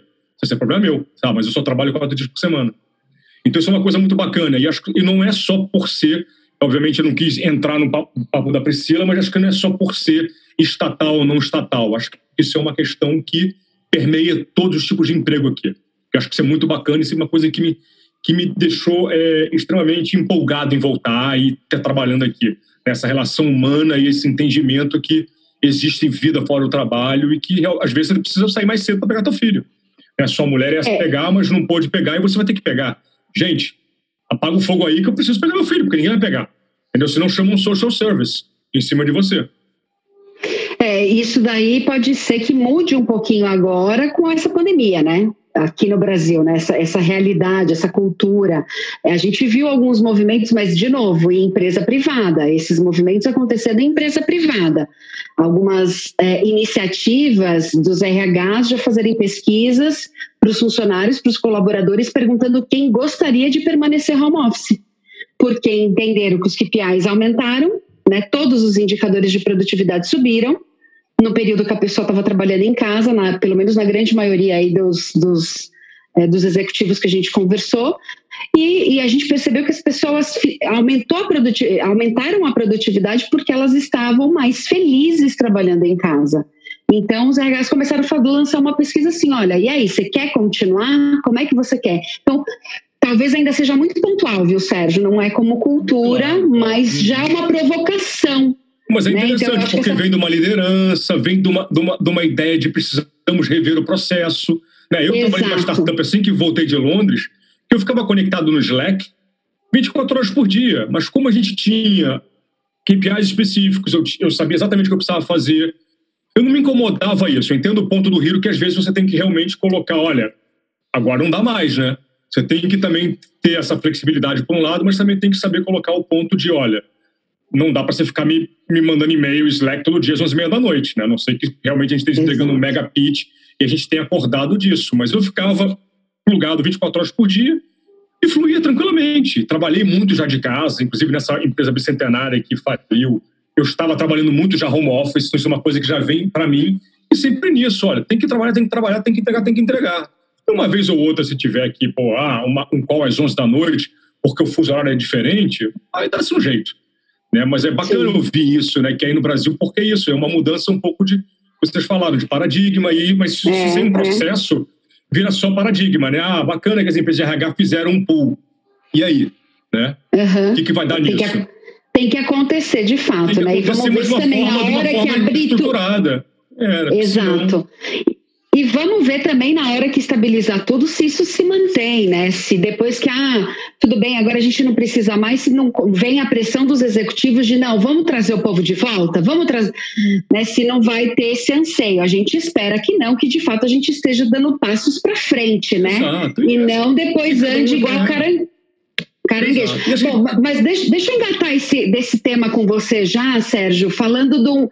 É, você teve uma. Diferente da PRI que está numa estatal, hoje você fez a migração, você saiu de um cargo executivo, né? De cargos executivos, como você trouxe aí alguns exemplos de liderança e tudo mais, e hoje você tem esse, essa posição autônoma, né? Que é de alto risco. Aqui a gente tem a PRI num, numa questão de segurança e estabilidade muito maior, e você numa, já, não, já numa empreitada de alto risco.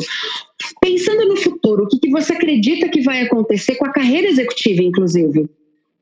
Bom, eu acho que, primeiro, obviamente, para esclarecer, essa empreitada de, de risco foi uma empreitada que me foi né, otorgada. Assim, a empresa faliu. Forçosamente aconteceu. Exatamente. Né? Então, assim, veio, veio, veio, veio força. Você assim, entrou com uma sociedade. Você foi com a bundinha e o outro foi com a Exatamente, a gente sabe. E aí, aí aconteceu, entendeu? E, é de novo, isso acho que é parte do, né, parte da vida.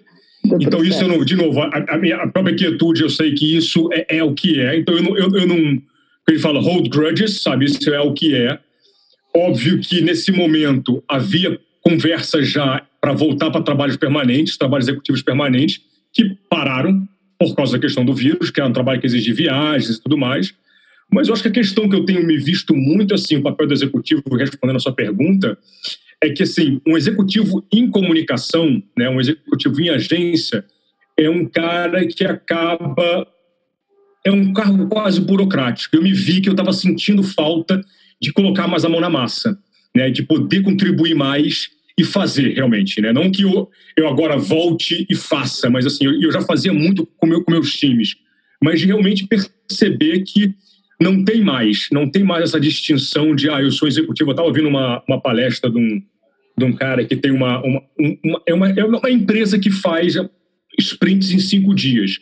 Ele fala, cara, eu preciso ter pessoas aqui que conseguem entregar uma coisa em cinco dias, né? Não adianta mais até aquela pessoa que simplesmente faz um keynote bonito né, e consegue vender muito bem. Essas pessoas vão ter é, e sempre terão é, uma, uma importância muito grande em cargos muito específicos. Mas agora, como as coisas estão se reestruturando, né, eu acho importante agora voltar a não só ver o que está por, por fora, né? Por exemplo, eu cheguei, por coincidência, eu estava logo quando eu saí de, de, de, São Paulo, eu fui fazer um curso em Chicago, um, meio como fosse um Executive MBA. Então isso já começou a me abrir um, um certo, uma certa noção de, bom, primeiro existe uma coisa mais macro, né? Para você o, o, o executivo de publicidade, você tem que ter uma visão mais macro, sair um pouco dessa coisa só da propaganda, do, da criação, entender a parte do business do cliente, que são coisas que já vêm sido faladas há muito tempo. Mas pelo menos uma coisa real, quando você vai estudar, você percebe, bom, realmente assim, é muito mais complexo do que você na cadeirinha de criativo você se vê fazendo. Então acho que é isso, acho que primeiro é ter essa visão um pouco mais macro do negócio, do negócio onde você está, que seja seu, que seja empregado e também do cliente, e o negócio como que as, as redes do mundo se funcionam, né? Como que você faz captação e como que você consegue se conectar com outras pessoas. E aí eu voltando agora, uma questão muito prática, tem que voltar a estudar. Eu tenho amigos meus, acho que eu comentei, que estavam em posições de liderança no Brasil e agora estão se vendo a mesma coisa. Putz, será que eu vou para Kellogg, onde eu fui em Chicago para fazer um curso? Será que eu vou para Harvard? Será que eu simplesmente o que, que, eu faço? Vou mudo de profissão, viro, começo a fazer brownie. Então, isso também, assim, tem que ter uma certa. Acho que o que eu acho que tem que fazer nesse momento é ter que ter um pouco de elucidação e tranquilidade de poder desenhar. E eu acho que isso eu, graças a Deus, aprendi um pouco, pelo menos nesse curso que eu fiz, para não sair atirando para tudo quanto é lado. Então, assim, o executivo acho que vai mudar, que você vai ter que ser muito mais é, prático e ágil, pelo menos um executivo de comunicação e criação. E também, agora, nesse momento, como vocês citaram, que eu estou self-employed, de tomar cuidado de saber, bom, qual é o médio e longo prazo que pode acontecer com a profissão. Então, eu tenho feito um exercício quase filosófico, né, de qual seria e qual será né, a questão maior de comunicação, né, como que as mídias vão trabalhar e como que nós vamos trabalhar. Então, assim, é um pouco de tudo, né? Então, assim, é, não, não há resposta, porque, de novo, eu não sei o que vai acontecer amanhã. A entrevista que eu estava tendo para voltar para voltar a ser empregado pode acontecer, mas acho que ainda assim, qualquer tipo de exercício, né? Acho que o Rio e a Pri falaram sobre isso, vai ser fundamental para todos nós. Né? Quem não está nesse momento se repensando e pensando o que vai ser com relação né, ao mundo, acho que está um pouco fora do. não está lendo jornal ou, ou está, de repente, numa aldeia no, no meio da New Zealand. Né? Então, assim, é, é, é um pouco disso é quase uma, a gente está quase assim numa reunião do AA, né? Um dia de cada vez, só por hoje tá tudo certo. Eu, pelo menos, como eu disse, assim, como eu, eu não estou com projetos específicos na minha mesa, como a Pri, como, como, como o Hiro, eu realmente tenho que ter essa visão um pouco mais macro e tenho que tentar definir, bom, nessa situação que eu estou, como é que eu estou em Londres, né? E ainda tem, por sorte, sorte, sorte eu tenho o mundo ainda semi-aberto porque daqui eu ainda consigo uhum. pingar em algum outro lugar se for necessário.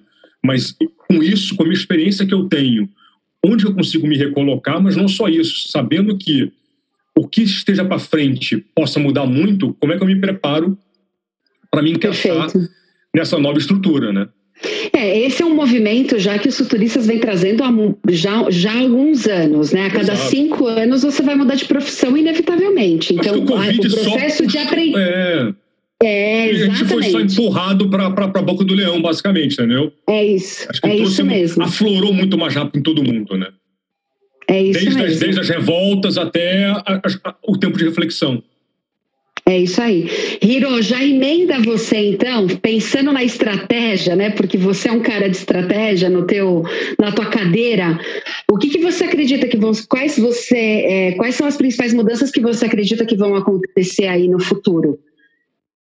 Eu acho que. Na relação de trabalho, tá? Sim, claro, claro, claro. Eu acho, eu acho que eu, tra eu trabalho com transformação digital, né?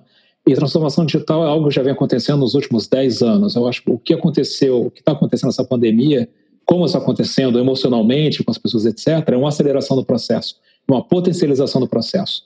Ou seja, é, work from home, trabalho de casa, trabalho remoto, já vem acontecendo em algumas áreas há um, há um bom tempo, sabe? Existem ferramentas. O Zoom está aí por causa disso, o Slack está aí por causa disso. É uma tendência que já vinha acontecendo há um tempo. O que aconteceu com a pandemia foi acelerar esse processo. Houve a necessidade. É, eu trabalho com tecnologia há muito tempo, então eu lembro que eu, no ano no início dos anos 2000, eu trabalhava numa empresa de telefonia, uma grande empresa de telefonia no Brasil. E a gente sempre brincava que o ano, esse ano vai ser o ano do celular no Brasil. Tipo, o celular, vão, os celulares vão disparar, o uso, desculpa, não celular, mas o uso de internet, o uso de internet nos celulares vai disparar. Né? Isso foi em 2001, 2002, 2003, 2004. Então, todo ano era o ano da explosão do uso de dados no celular. É... Por que, que acontece o seguinte? A tecnologia às vezes existe, mas o ser humano ele, ele, ele só vai usar aquela tecnologia quando existir uma necessidade para ela. Né? E existe um ponto que a gente chama de tipping point, no qual as coisas mudam e aí a tecnologia ela, ela, ela vai. É, então eu vejo várias coisas acontecendo. Por exemplo, trabalho remoto é uma delas. Mas aí vem a pergunta estratégica: o que, que isso vai acarretar? Né? O que, que isso leva? Né? O, que, que, o que, que essa mudança leva? É, e a gente está vendo vários movimentos acontecendo aí. Então, por exemplo, algumas empresas. As empresas, na verdade, estão fazendo o work from home não por uma questão de eu sou boazinha, mas por uma questão de eu posso reduzir custos com isso. Né? Eu vou reduzir custo com aluguel, eu vou reduzir custo de, de overhead operacional e etc, etc, etc. E por um lado também, eu acho que do, do empregado, um, é, é, é, eu não tenho uma necessidade de morar no centro da cidade, eu não tenho necessidade é, necessariamente de morar, no, por exemplo, Londres é uma cidade estupidamente cara. Morar na zona 1, na zona 2 é muito cara, né? Então eu posso morar, de repente, agora uma hora de distância de Londres, que é muito mais barato, né? Então, é, é, de novo, gente, o que a gente tem são projeções, o que a gente tem são, são são dentro da realidade que nós temos, nós temos cenários projetados que a gente pode pensar, né? Então, é, o, o, essa ação que está acontecendo agora de trabalho remoto, o que, que acarreta? Né? Então, vai acarretar em diminuição é, de overhead operacional do lado das empresas e as pessoas começarem a se mudar? Não sei, é um cenário possível. Né? Por exemplo, um, um dos cenários que tinham colocado, que eu achei até engraçado, que era, que era otimista, que era as pessoas nessa pandemia elas vão se vão olhar para dentro e vão vão pensar menos no lado material e mais no que importa. Na China, no primeiro dia em que houve abertura, a loja da Louis Vuitton foi com filas de, sei lá, enormes, né? Então, quer dizer, essa projeção, esse cenário de diminuir o lado materialista foi completamente por água abaixo. Né? Então, então a gente é, eu já escutei que é uma curva isso, que as é. pessoas no primeiro momento elas vão sair desesperadas para gastar para caramba, aí depois elas vão perceber na, aonde elas entraram no buraco que elas já estavam, aí elas vão para um buraco um pouquinho mais fundo porque elas gastaram o que não tinha para gastar e Exato. aí entra, aí começa daquela estabilizada. A estabilizar é normal, é o rebound, né, que a gente chama. Então, por exemplo, é, é. é eu marquei uma passagem agora para julho porque eu estava na preocupação de que quando abrisse né, as fronteiras, todo mundo fosse correr para comprar passagem, o preço fosse disparar. Né? Então, é, existe, de novo, é, é, é, trabalhar com estratégia, na verdade, é a gente. Estratégia nada mais é do que você tem objetivos e como é que você chega a esses objetivos. Né? E se a gente está chegando lá, estabelecer KPIs para ver se a gente está chegando lá. É, mas nesse cenário incerto, o que a gente pode criar são cenários. Né? Então você tem cenário A, que é, digamos, o, um extremo, um cenário B, que é o outro extremo, e outros cenários no meio, né? E a partir daí você vê como o mercado, ou como o seu consumidor, ou como o seu o negócio, etc., está arrumando, e aí você vê qual é o cenário mais provável que, que você está indo. É, em termos de, de, de, relação com emprego, né, assim, da minha área, que é a área digital, a gente está vendo coisas que que eram tendências e que estão se reafirmando mais. Então, work from home. Eu acho que você colocar os negócios na nuvem. Então, por exemplo, você tem ferramentas como Slack, são ferramentas que não estão necessariamente no, na sua área. Você de o computador, você pode trabalhar e você pode e você pode ter acesso a isso. É, eu acho que o, a questão do, do, do, de você usar o Zoom ainda não é uma solução perfeita porque eu acho que só vai ficar perfeita quando a gente começar a, a falar. O microfone, você está me escutando? Não, estou escutando. É, olha, quando alguém estiver falando, todo mundo desliga. Então, a gente está se adaptando a essa nova realidade. É, existe ainda, não é a mesma coisa você ter uma relação é, é, é, é pessoal, né? uma relação, você está na frente da pessoa. por exemplo, eu faço terapia e foi engraçado que nesse último, último mês a terapia foi via é, videoconferência, e não é a mesma coisa, né? Você não está junto da, da, do seu, seu, psicanalista, né? você não está lá na frente dela, então você não tem essa reação é, imediata, né? É, é, outra coisa, e então eu acho que a gente está se adaptando, mas o contato humano ainda é muito importante. E aí vem como é que a gente resolve isso, né? É, eu acho que o Zoom, essas ferramentas, elas são importantes para o dia a dia, porque às vezes realmente você não precisa, mas, mas em algumas áreas, é, e eu não só em algumas áreas, acho que em todas as áreas, né? Você tem que ter, você ainda tem que ter esse contato, né? Eu acho que é isso que a gente sente mais falta, uhum. né? Eu acho que até mesmo o cafezinho que diminui a produtividade, né? Mas, mas de certa forma cria laços entre as pessoas é necessário. Uma coisa que nós, no meu trabalho, nós, eu já marquei na verdade com o meu time é, que semana que vem nós vamos ter um, um, jantar, né? A gente vai sair todo mundo junto, que agora é possível. A gente vai reservar uma sala no, no restaurante fechado e todos nós vamos, né, com uma distância de dois metros, né, tipo, respeitando todas as regras, mas nós vamos ter um jantar e a gente vai é, é, é, é tá todo mundo junto, né, porque a gente ainda precisa desse contato, pelo menos uma vez por mês, né? E, e eu acho que soluções tecnológicas elas ajudam mas não necessariamente resolvem todos os problemas. Né? E aí a gente tem que ver né, o que, que, que a grande pergunta que todo mundo faz toda hora, o que, que é o novo normal? Né? O que, que quando essa pandemia acabar, se acabar, né, tipo, que a gente, né, a gente também não sabe quando ela vai acabar, como é que a gente, como é que essas relações vão ser, vão mudar? Deu uma Legal. invejinha de você agora, Hiro. Não, você, não eu, você sabe que eu, a hora que ele falou isso, eu falei, gente, eu não ia poder ir nesse jantar. Não mesmo, eu não ia poder. Eu, imagina, gente, mas melhor eu, sabe, deixa presa, porque eu vou sair abraçando as pessoas, dois metros de distância, eu vou conseguir.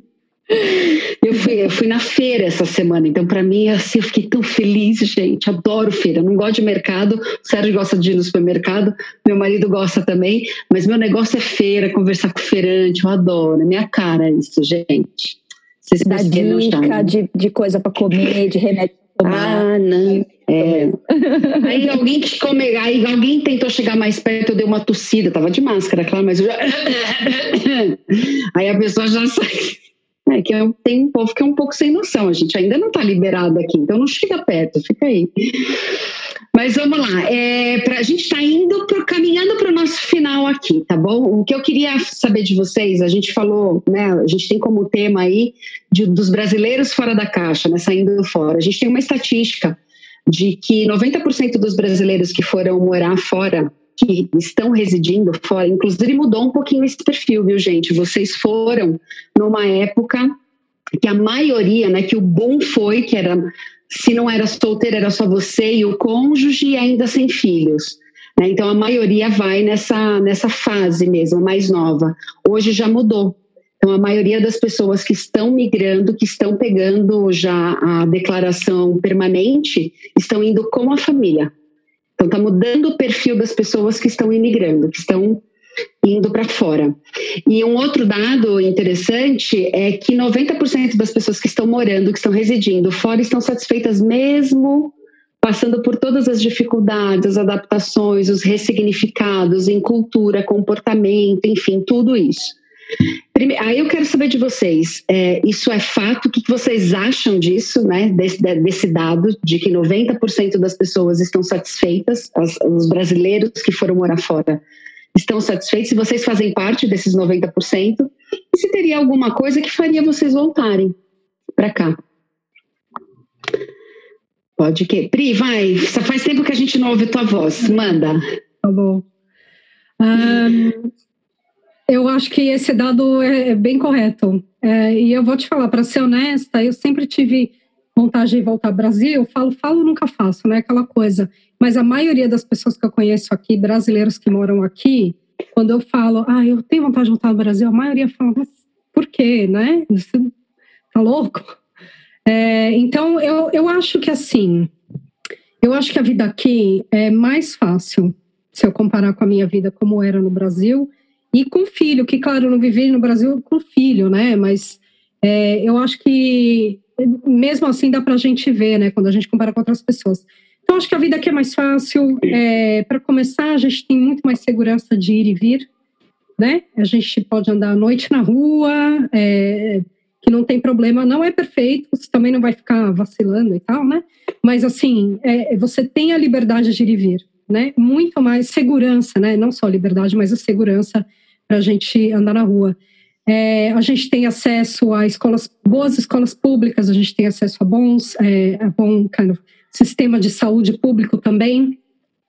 É, nós temos acesso à cultura, né? Então, acho que tudo isso faz com que, assim, viver aqui seja legal, mesmo sem a ajuda dos pais e, e, sem o contato com os amigos, né? Que isso daí é sempre a parte sentimental emocional com relação à família, eu acho que é a mais difícil, né? É, e eu vejo também outra coisa que para mim é super importante, assim, a diversidade que a gente vê aqui, né? Que é bem legal. E, e quando eu vejo, por exemplo, na escola do meu filho, tem crianças de que são descendentes de pais que vieram de tudo quanto é lugar do mundo, né? No meu trabalho, eu trabalho com gente de todo lugar do mundo. E quando você é, vive isso e você gosta disso, a sua vida muda. Porque você passa a ter um olhar muito mais aberto para a diferença, né, para a diversidade. Nós somos todos pessoas, né? Não importa a raça, a, a religião e de onde você vem, é, a gente abraça né, é, toda essa diferença. Eu acho que isso tudo contribui para que a vida aqui seja uma vida bem interessante e bem feliz, né? É, obviamente, de novo, eu acho que o, o, a motivação de voltar para o Brasil é, para mim, pelo menos, é totalmente familiar, né? Tenho minha família lá, os meus amigos queridos, enfim. É, mas certamente eu, eu concordo com a, com a estatística aí. É, eu, eu acho pro meu ver, eu acho que a prima matou a pau. Assim, eu ainda venho de uma cidade muito mais violenta, né? O Hiro colocou claramente um dos motivos principais pelo que ele veio, né? Ele, ele usou de brincadeira de tocadilho, né? Foi o gatilho. A minha, eu tinha uma babá, um daqueles benefícios, né, que a gente conversou, que estava pegando minha filha da escola. Ela estava na escola super próxima da nossa e eu pleno meio-dia um cara queima-roupa foi e matou, briga de traficante, um cara, meio, meio, meio, meio de Ipanema Leblon, cara com três tiros, a 10 metros da minha filha, entendeu? De carrinho ainda, bebezinha.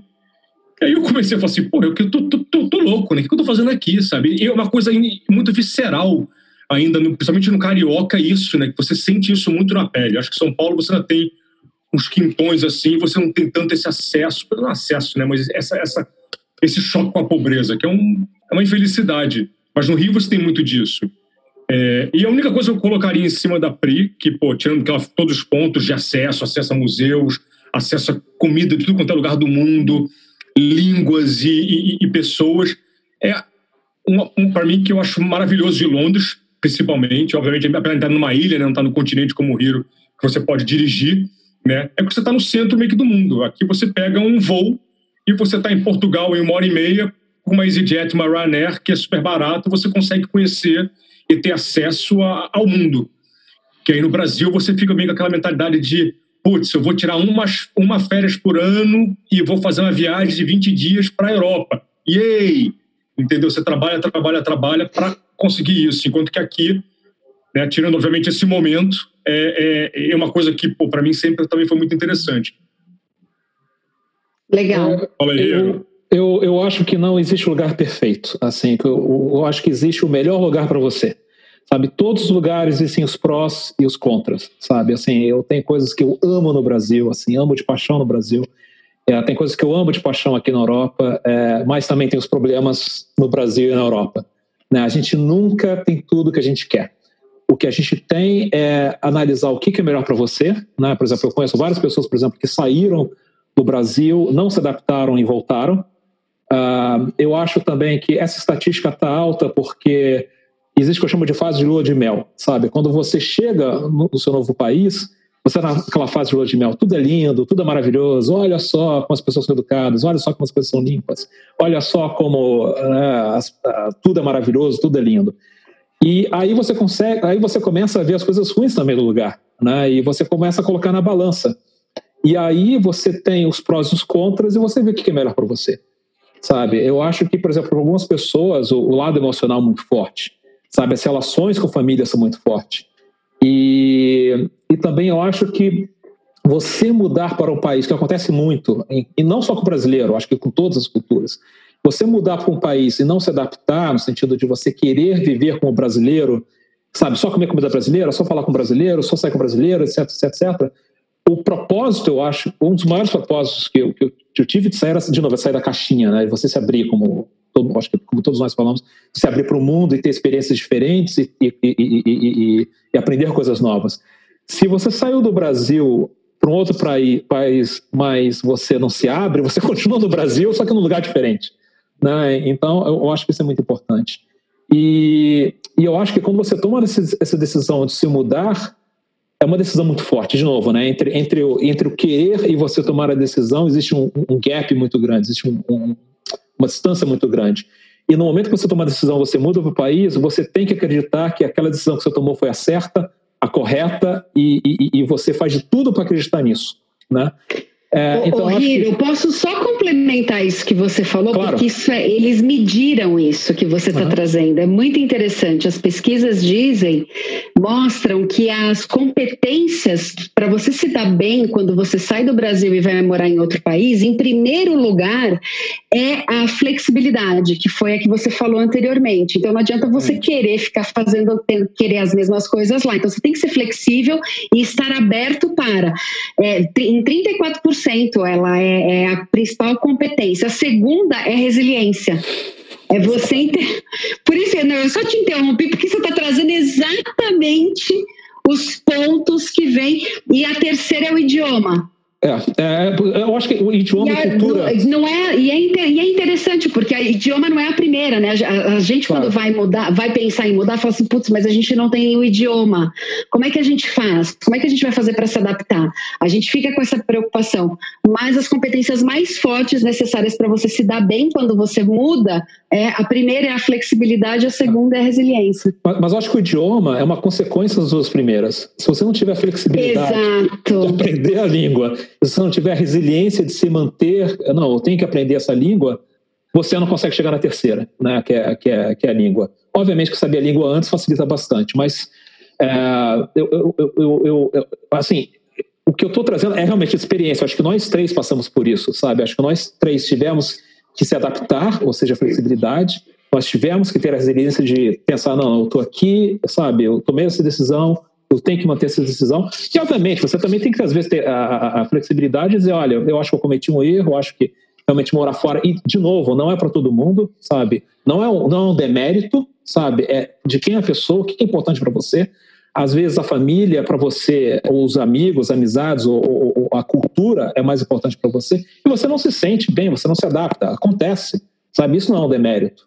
Né? E, e, eu conheço vários amigos meus que moraram 20 anos, 14 anos, 15 anos fora e resolveram voltar para o Brasil e estão lá até hoje porque é a decisão que eles tomaram e a decisão que eles acharam melhor para ser tomada, sabe? Então, é, é, é, de novo, mas você... E outra coisa, acho que até criando um paralelo entre a pandemia e você mudar para fora, é, a única constante da vida é a mudança, sabe? Isso a vida muda toda hora, sabe? É, você pode perder o emprego, você às vezes pode. O seu casamento pode acabar, você pode ter um problema, um, um ente querido seu pode falecer, isso vai mudar a sua vida, isso vai impactar a sua vida. E aí vem a importância de, ok, é, como é que eu vou me adaptar a isso? Né? Como é que eu lido com isso? Né? E mudar, eu acho que sair do país é a mesma coisa. E, e a pandemia está trazendo isso. Como é que as empresas vão mudar? Sabe? Eu tive uma reunião agora, por exemplo, é, com a, o board, né, com a diretoria da LG, sobre a transformação digital. E o CEO da empresa ele é totalmente a favor, a gente, ele sabe que tem que mudar, ele como líder, ele sabe que tem que mudar, que se a empresa não se adaptar, é, é, é não só à pandemia, mas à tecnologia, né, ela vai ficar estagnada. E no final da reunião, o diretor financeiro, né, o, o, o financial da CFO, enfim, ele chegou e fez a pergunta: mas como empresas que têm 200 anos de idade, mesmo não inovando, mesmo não, com o mesmo produto, continuam sobrevivendo, né?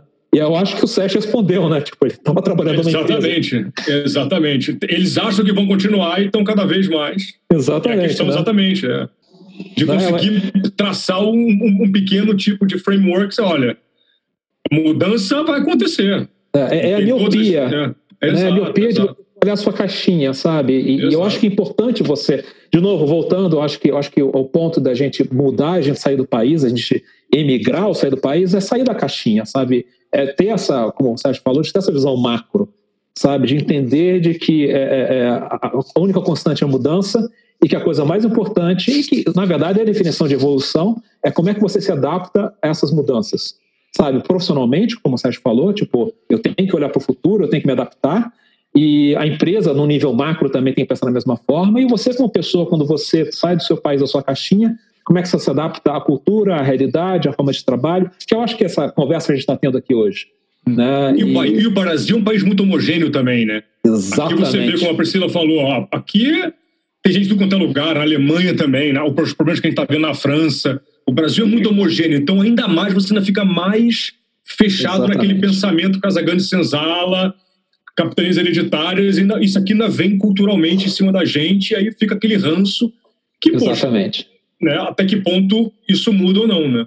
Exatamente. Eu, era, perfeito, era, era isso também. Eu acho, acho que uma coisa, uma coisa que sempre, quando eu volto para o Brasil, que de novo, é, é a nossa parte, é, faz parte da nossa cultura, de novo, não é uma coisa ruim ou boa, mas nós somos muito homogêneos, sabe? Nós somos muito um pensamento, sabe? É, todo mundo pensa de forma similar às vezes em determinadas coisas. Né? E, e, e, na verdade, o mundo é muito mais plural do que isso. Né? O mundo é muito mais. Existem diferenças. Eu ia falar assim, não, agora a gente está no momento de dois pensamentos aqui. Ah, sim. Mas na verdade, mas na verdade não é. É, é a mesma forma de pensar. É a mesma estrutura de, é, exatamente. é a mesma estrutura de pensamento, lutando pelas mesmas coisas, na mesma caixinha, a única coisa que você está né, numa, numa, nas lateralidade diferente, vai para não entrar no viés explícito político é, aqui. Mas... É, e, eu, eu acho também que às vezes a gente é, de novo, né? Uma coisa é você saber o caminho, outra coisa é percorrer o caminho. A gente acha que morando no mesmo lugar, a gente fala, não, mas eu entendo que existem outras culturas e eu respeito as outras culturas e eu faço isso. Mas só quando você vive realmente isso é que você consegue entender o tamanho que é você realmente respeitar uma cultura. Você entende o que, que é essa cultura e como que ela influencia a sua vida, né? Todas essas coisas diferentes. Então, assim, morar fora, ele, ele abre o horizonte, não, não tem como. É uma coisa, assim, que é maravilhosa, apesar de, enfim, das dificuldades. E eu acho que talvez o primeiro impacto desse pensamento, Pri, é, é porque você, num primeiro momento, você pode receber preconceito por ser, você está vindo de fora. Ah, e sim. aí você recebe o impacto das pessoas não te aceitarem. Como? Eu sempre fui bem aceito lá e agora eu estou sofrendo isso? Aí você começa a entender, peraí, deixa eu entender as diferenças. Eu sou diferente nesse não, contexto, porque não é. E aí você não dá mais para ser vítima, você tem que ser protagonista. Peraí, eu tenho que respeitar em primeiro lugar, porque o território não é meu, eu estou aqui conhecendo, me, não é? mas é, eu acho que, por exemplo, o Sérgio acho que vai concordar comigo, em criação é muito importante essa pluralidade, é muito importante essa diversidade de, de, de pensamentos. É, porque a, a gente a gente vem de backgrounds diferentes, a gente tem pontos de vistas diferentes e formas de enxergar as coisas diferentes. E quando você trabalha num time criativo, e criatividade, não necessariamente só publicidade, mas acho que em, qualquer área de negócio, é, você pensar fora da caixa, né, como a gente usa essa expressão, é extremamente importante. E, e, e se você, e se todos vêm da mesma caixa, sabe? Você não pensa fora da caixa, né? É, sabe? Você, você, você tem que ter pessoas com outros pontos de vista, de outras caixas, para trazer um pensamento novo para sua empresa, para sua caixa, né?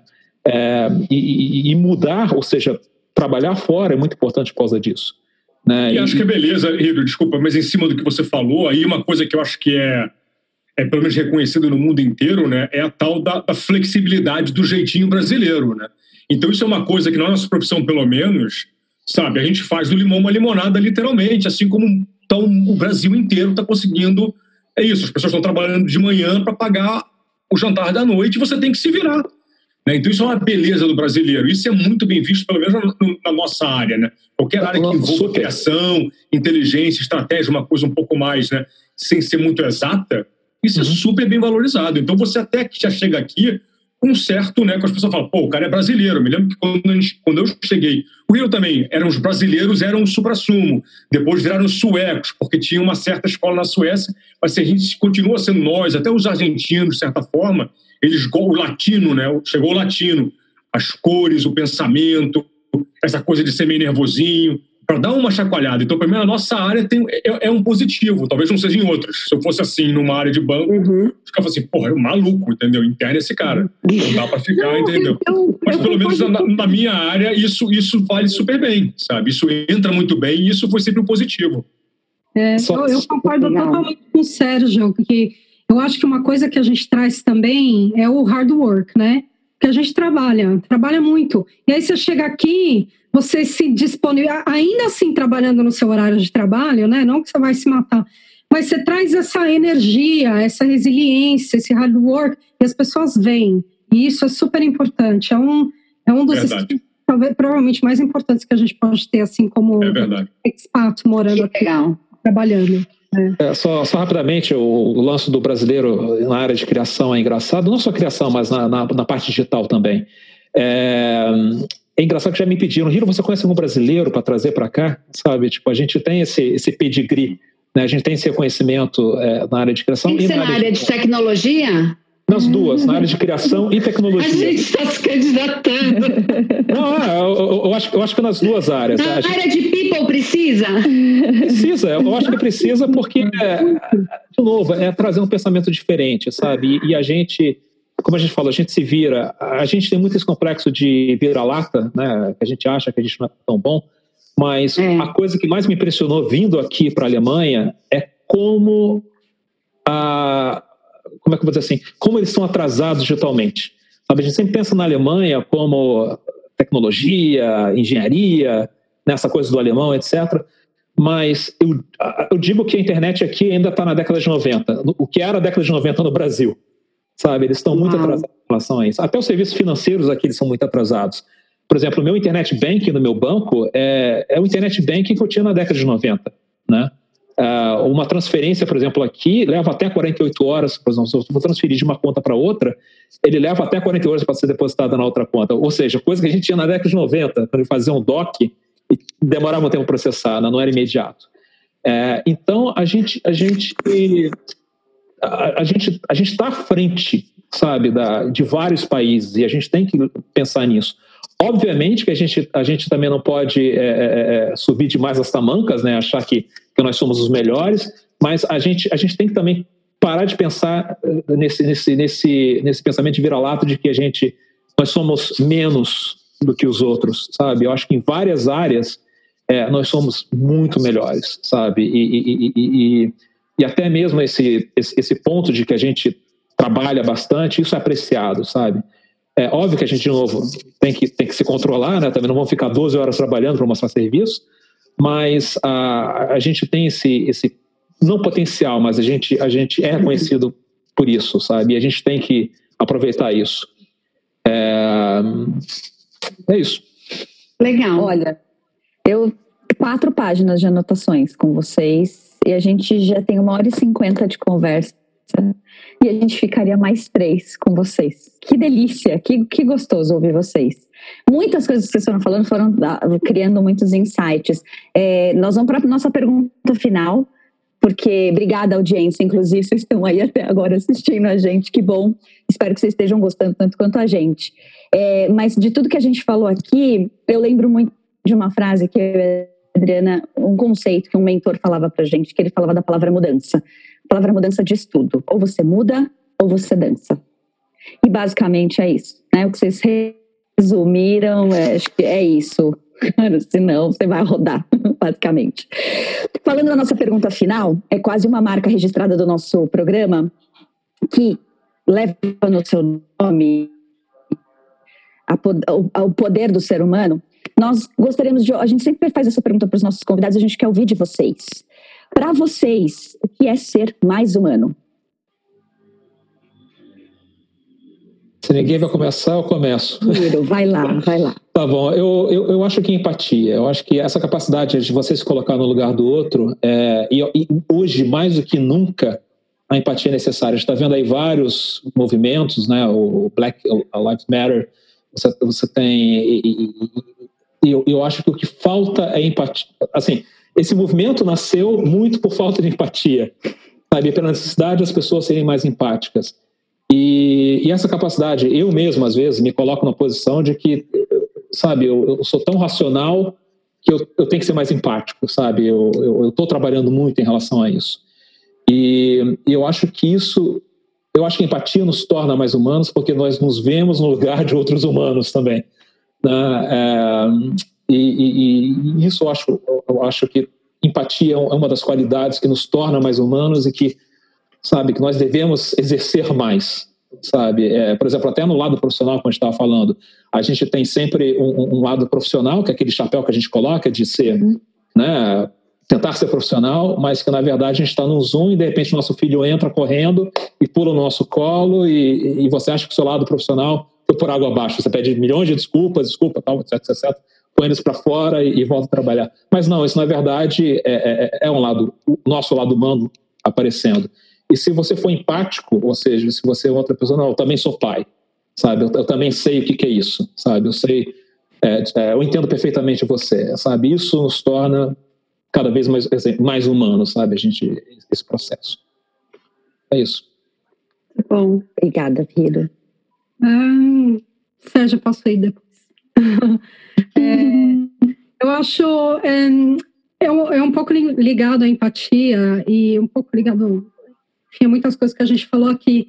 Mas eu acho que o que torna a gente assim também mais humano vai tornar é a gente abraçar a diversidade, né? A gente respeitar o próximo, independente do que as pessoas escolhem ser, né? E de como elas são, de como elas se vestem porque no final das contas somos todos humanos, não é verdade? E o nosso corpo meio que funciona mais ou menos da mesma forma. E todo mundo vai no banheiro, todo mundo tem filho, todo mundo. Não, todo mundo tem filho, mas eu digo. O, o sistema de ter-se filho é, é, é, é, igual. Então, somos todos iguais no final das contas. E, e claro que é um desafio para todo mundo isso, né? Mas eu acho que a gente vai ser mais humano quando a gente poder abraçar muito mais a, a diferença e respeitar o próximo. Como o Hiro falou, tem empatia pelo próximo também, que faz parte de, que faz parte de toda essa, essa aceitação da diversidade. Muito bom. Para você fechar agora, tá sem som, Sérgio. Bom, é, eu acho que para ser mais humano, óbvio que acho que o que o Hiro falou, que, a, que os dois falaram, é, é, é exatamente isso. É, eu, quando pensei, quando eu li, quando a gente começou a conversar no início, eu fiquei pensando, porra, claro que é empatia, mas acho que para realmente ser mais humano, talvez, acho que a gente tem que olhar um pouco mais para dentro. E não num sentido de ser egoísta, mas tentar se reconhecer, né? tentar se dar amor, né? porque eu acho que muito do que está acontecendo é, existe uma falta de, de amor próprio, de conhecimento, de, de clareza, de tranquilidade, e isso acaba spilling out e acaba criando uma confusão absurda. Então, acho que a própria empatia vai vir, né, virá quando as próprias pessoas conseguirem né, ser empáticas consigo mesmo. Óbvio que tem pessoas que são ótimas nisso e tal, mas acho que sempre falta um pouquinho. E acho que é mais fácil, de novo, aquela história. Não trate os outros é, como você não gostaria que fosse tratado, mas também não se trate como é que você não gostaria que os outros se tratassem. Então, acho que é, é, é um pouco dos dois. Aí a empatia e isso que falaram meio que engloba, engloba um pouco isso. Mas acho que tem que precisa e esse movimento de as pessoas agora um pouco mais trancafiadas em casa, fazendo yoga, fazendo pão, acho que espero, né? E tem vários, como se fossem futuristas e várias vertentes filosóficas pensando nisso. Você tem que começar a entrar um pouco mais dentro de você para tentar se acalmar e poder, a partir daí, né, melhorar um pouco as vibrações ao redor, que aí isso, obviamente, com empatia com tudo mais, vai facilitar você ser mais humano e mais é, melhor cidadão, o que é que seja. Né? Mas eu acho que também tem, tem que a gente fala sempre do, do, do outro, de fazer para o outro, e muitas vezes a gente esquece que tem que também, em igual measure, tem que também fazer para si mesmo. Eu acho que as pessoas às vezes esquecem isso. Muito, muito bom, bom minha gente. Muito bom esse papo aqui, viu? Dá vontade ah, aliás, de fazer mais perguntas. E eu fui me segurando é. para não fazer mais perguntas aqui, gente. E aí, inclusive, se, se as pessoas eh, que estão assistindo a gente quiserem fazer mais perguntas, a gente vai deixar os contatos de vocês, LinkedIn, Instagrams e tudo mais aqui na descrição do nosso vídeo, porque pode ser que tenham pessoas que estejam passando por esse processo de decisão, talvez agora é, de ordem prática não seja possível, mas elas estão no momento lá do desejo, do sonho, né? Então, é, vou compartilhar aqui para vocês. A gente tem favor, muitas audiências, a nossa audiência é gigante, então se prepare. Eu já fiz um processo de coaching, viu, gente? Eu já fiz um processo de coaching para definir isso, para ajudar no processo decisório de um coaching meu de mudança Sim. de país. É, é. Bacana. E teve todo esse passo a passo de pesquisa, de falar com as pessoas que estão fora, as questões de documentação, tudo isso. Hum. Vocês foram falando, eu fui resgatando todo o papo. E, e é claro, a atitude, comportamento, as expectativas de se recolocar, de, de como é que eu faço carreira lá, dou um passo atrás, o que o Hiro trouxe. Então, assim, foi muito, muito bacana. Muito bom. Muito obrigada por vocês. Acho que a gente também vai fazer contato com eles. né, Muito obrigada. Que papo delicioso com vocês. Muito bom. Obrigada pelo tempo de vocês e pode ser que a gente convide vocês novamente num outro momento, viu? A gente vai querer saber o pós-pandemia, como é que vai ser esse negócio aí. É isso aí. Sempre, sempre. Eu gostaria de fazer. Ah, gente! de fazer cara a cara. Isso é um fanfarrão. Cadê, cadê o beijo agora do nosso produtor? Ele saiu do, ele saiu do posto dele. Ah,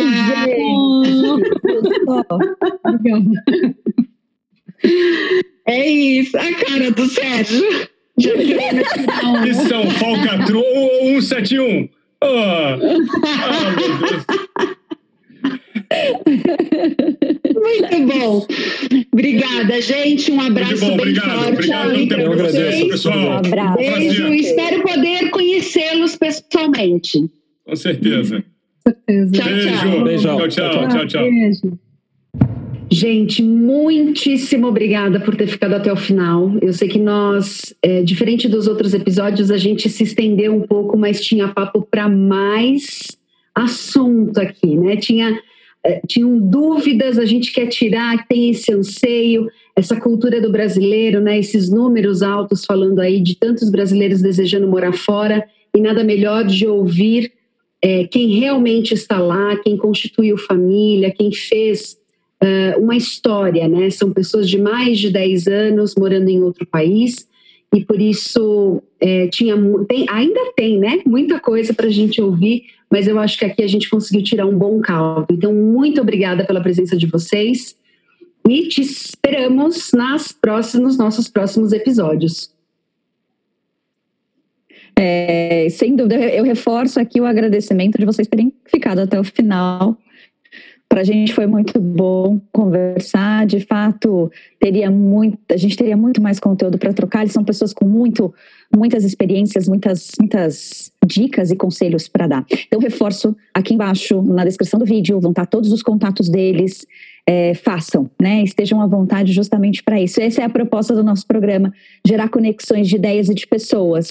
Então, por isso, se inscreva no nosso canal, ajuda o nosso canal a crescer, dê seu like aqui no nosso vídeo, compartilha para as pessoas que você achar que vale a pena compartilhar, clica na sinetinha, que na próxima semana com certeza tem vídeo bom para entrar aí na sua, na sua caixa de e-mails, lembrando que a gente está aqui para te, te esperar. Um grande beijo, até a próxima. Tchau, tchau. Tchau.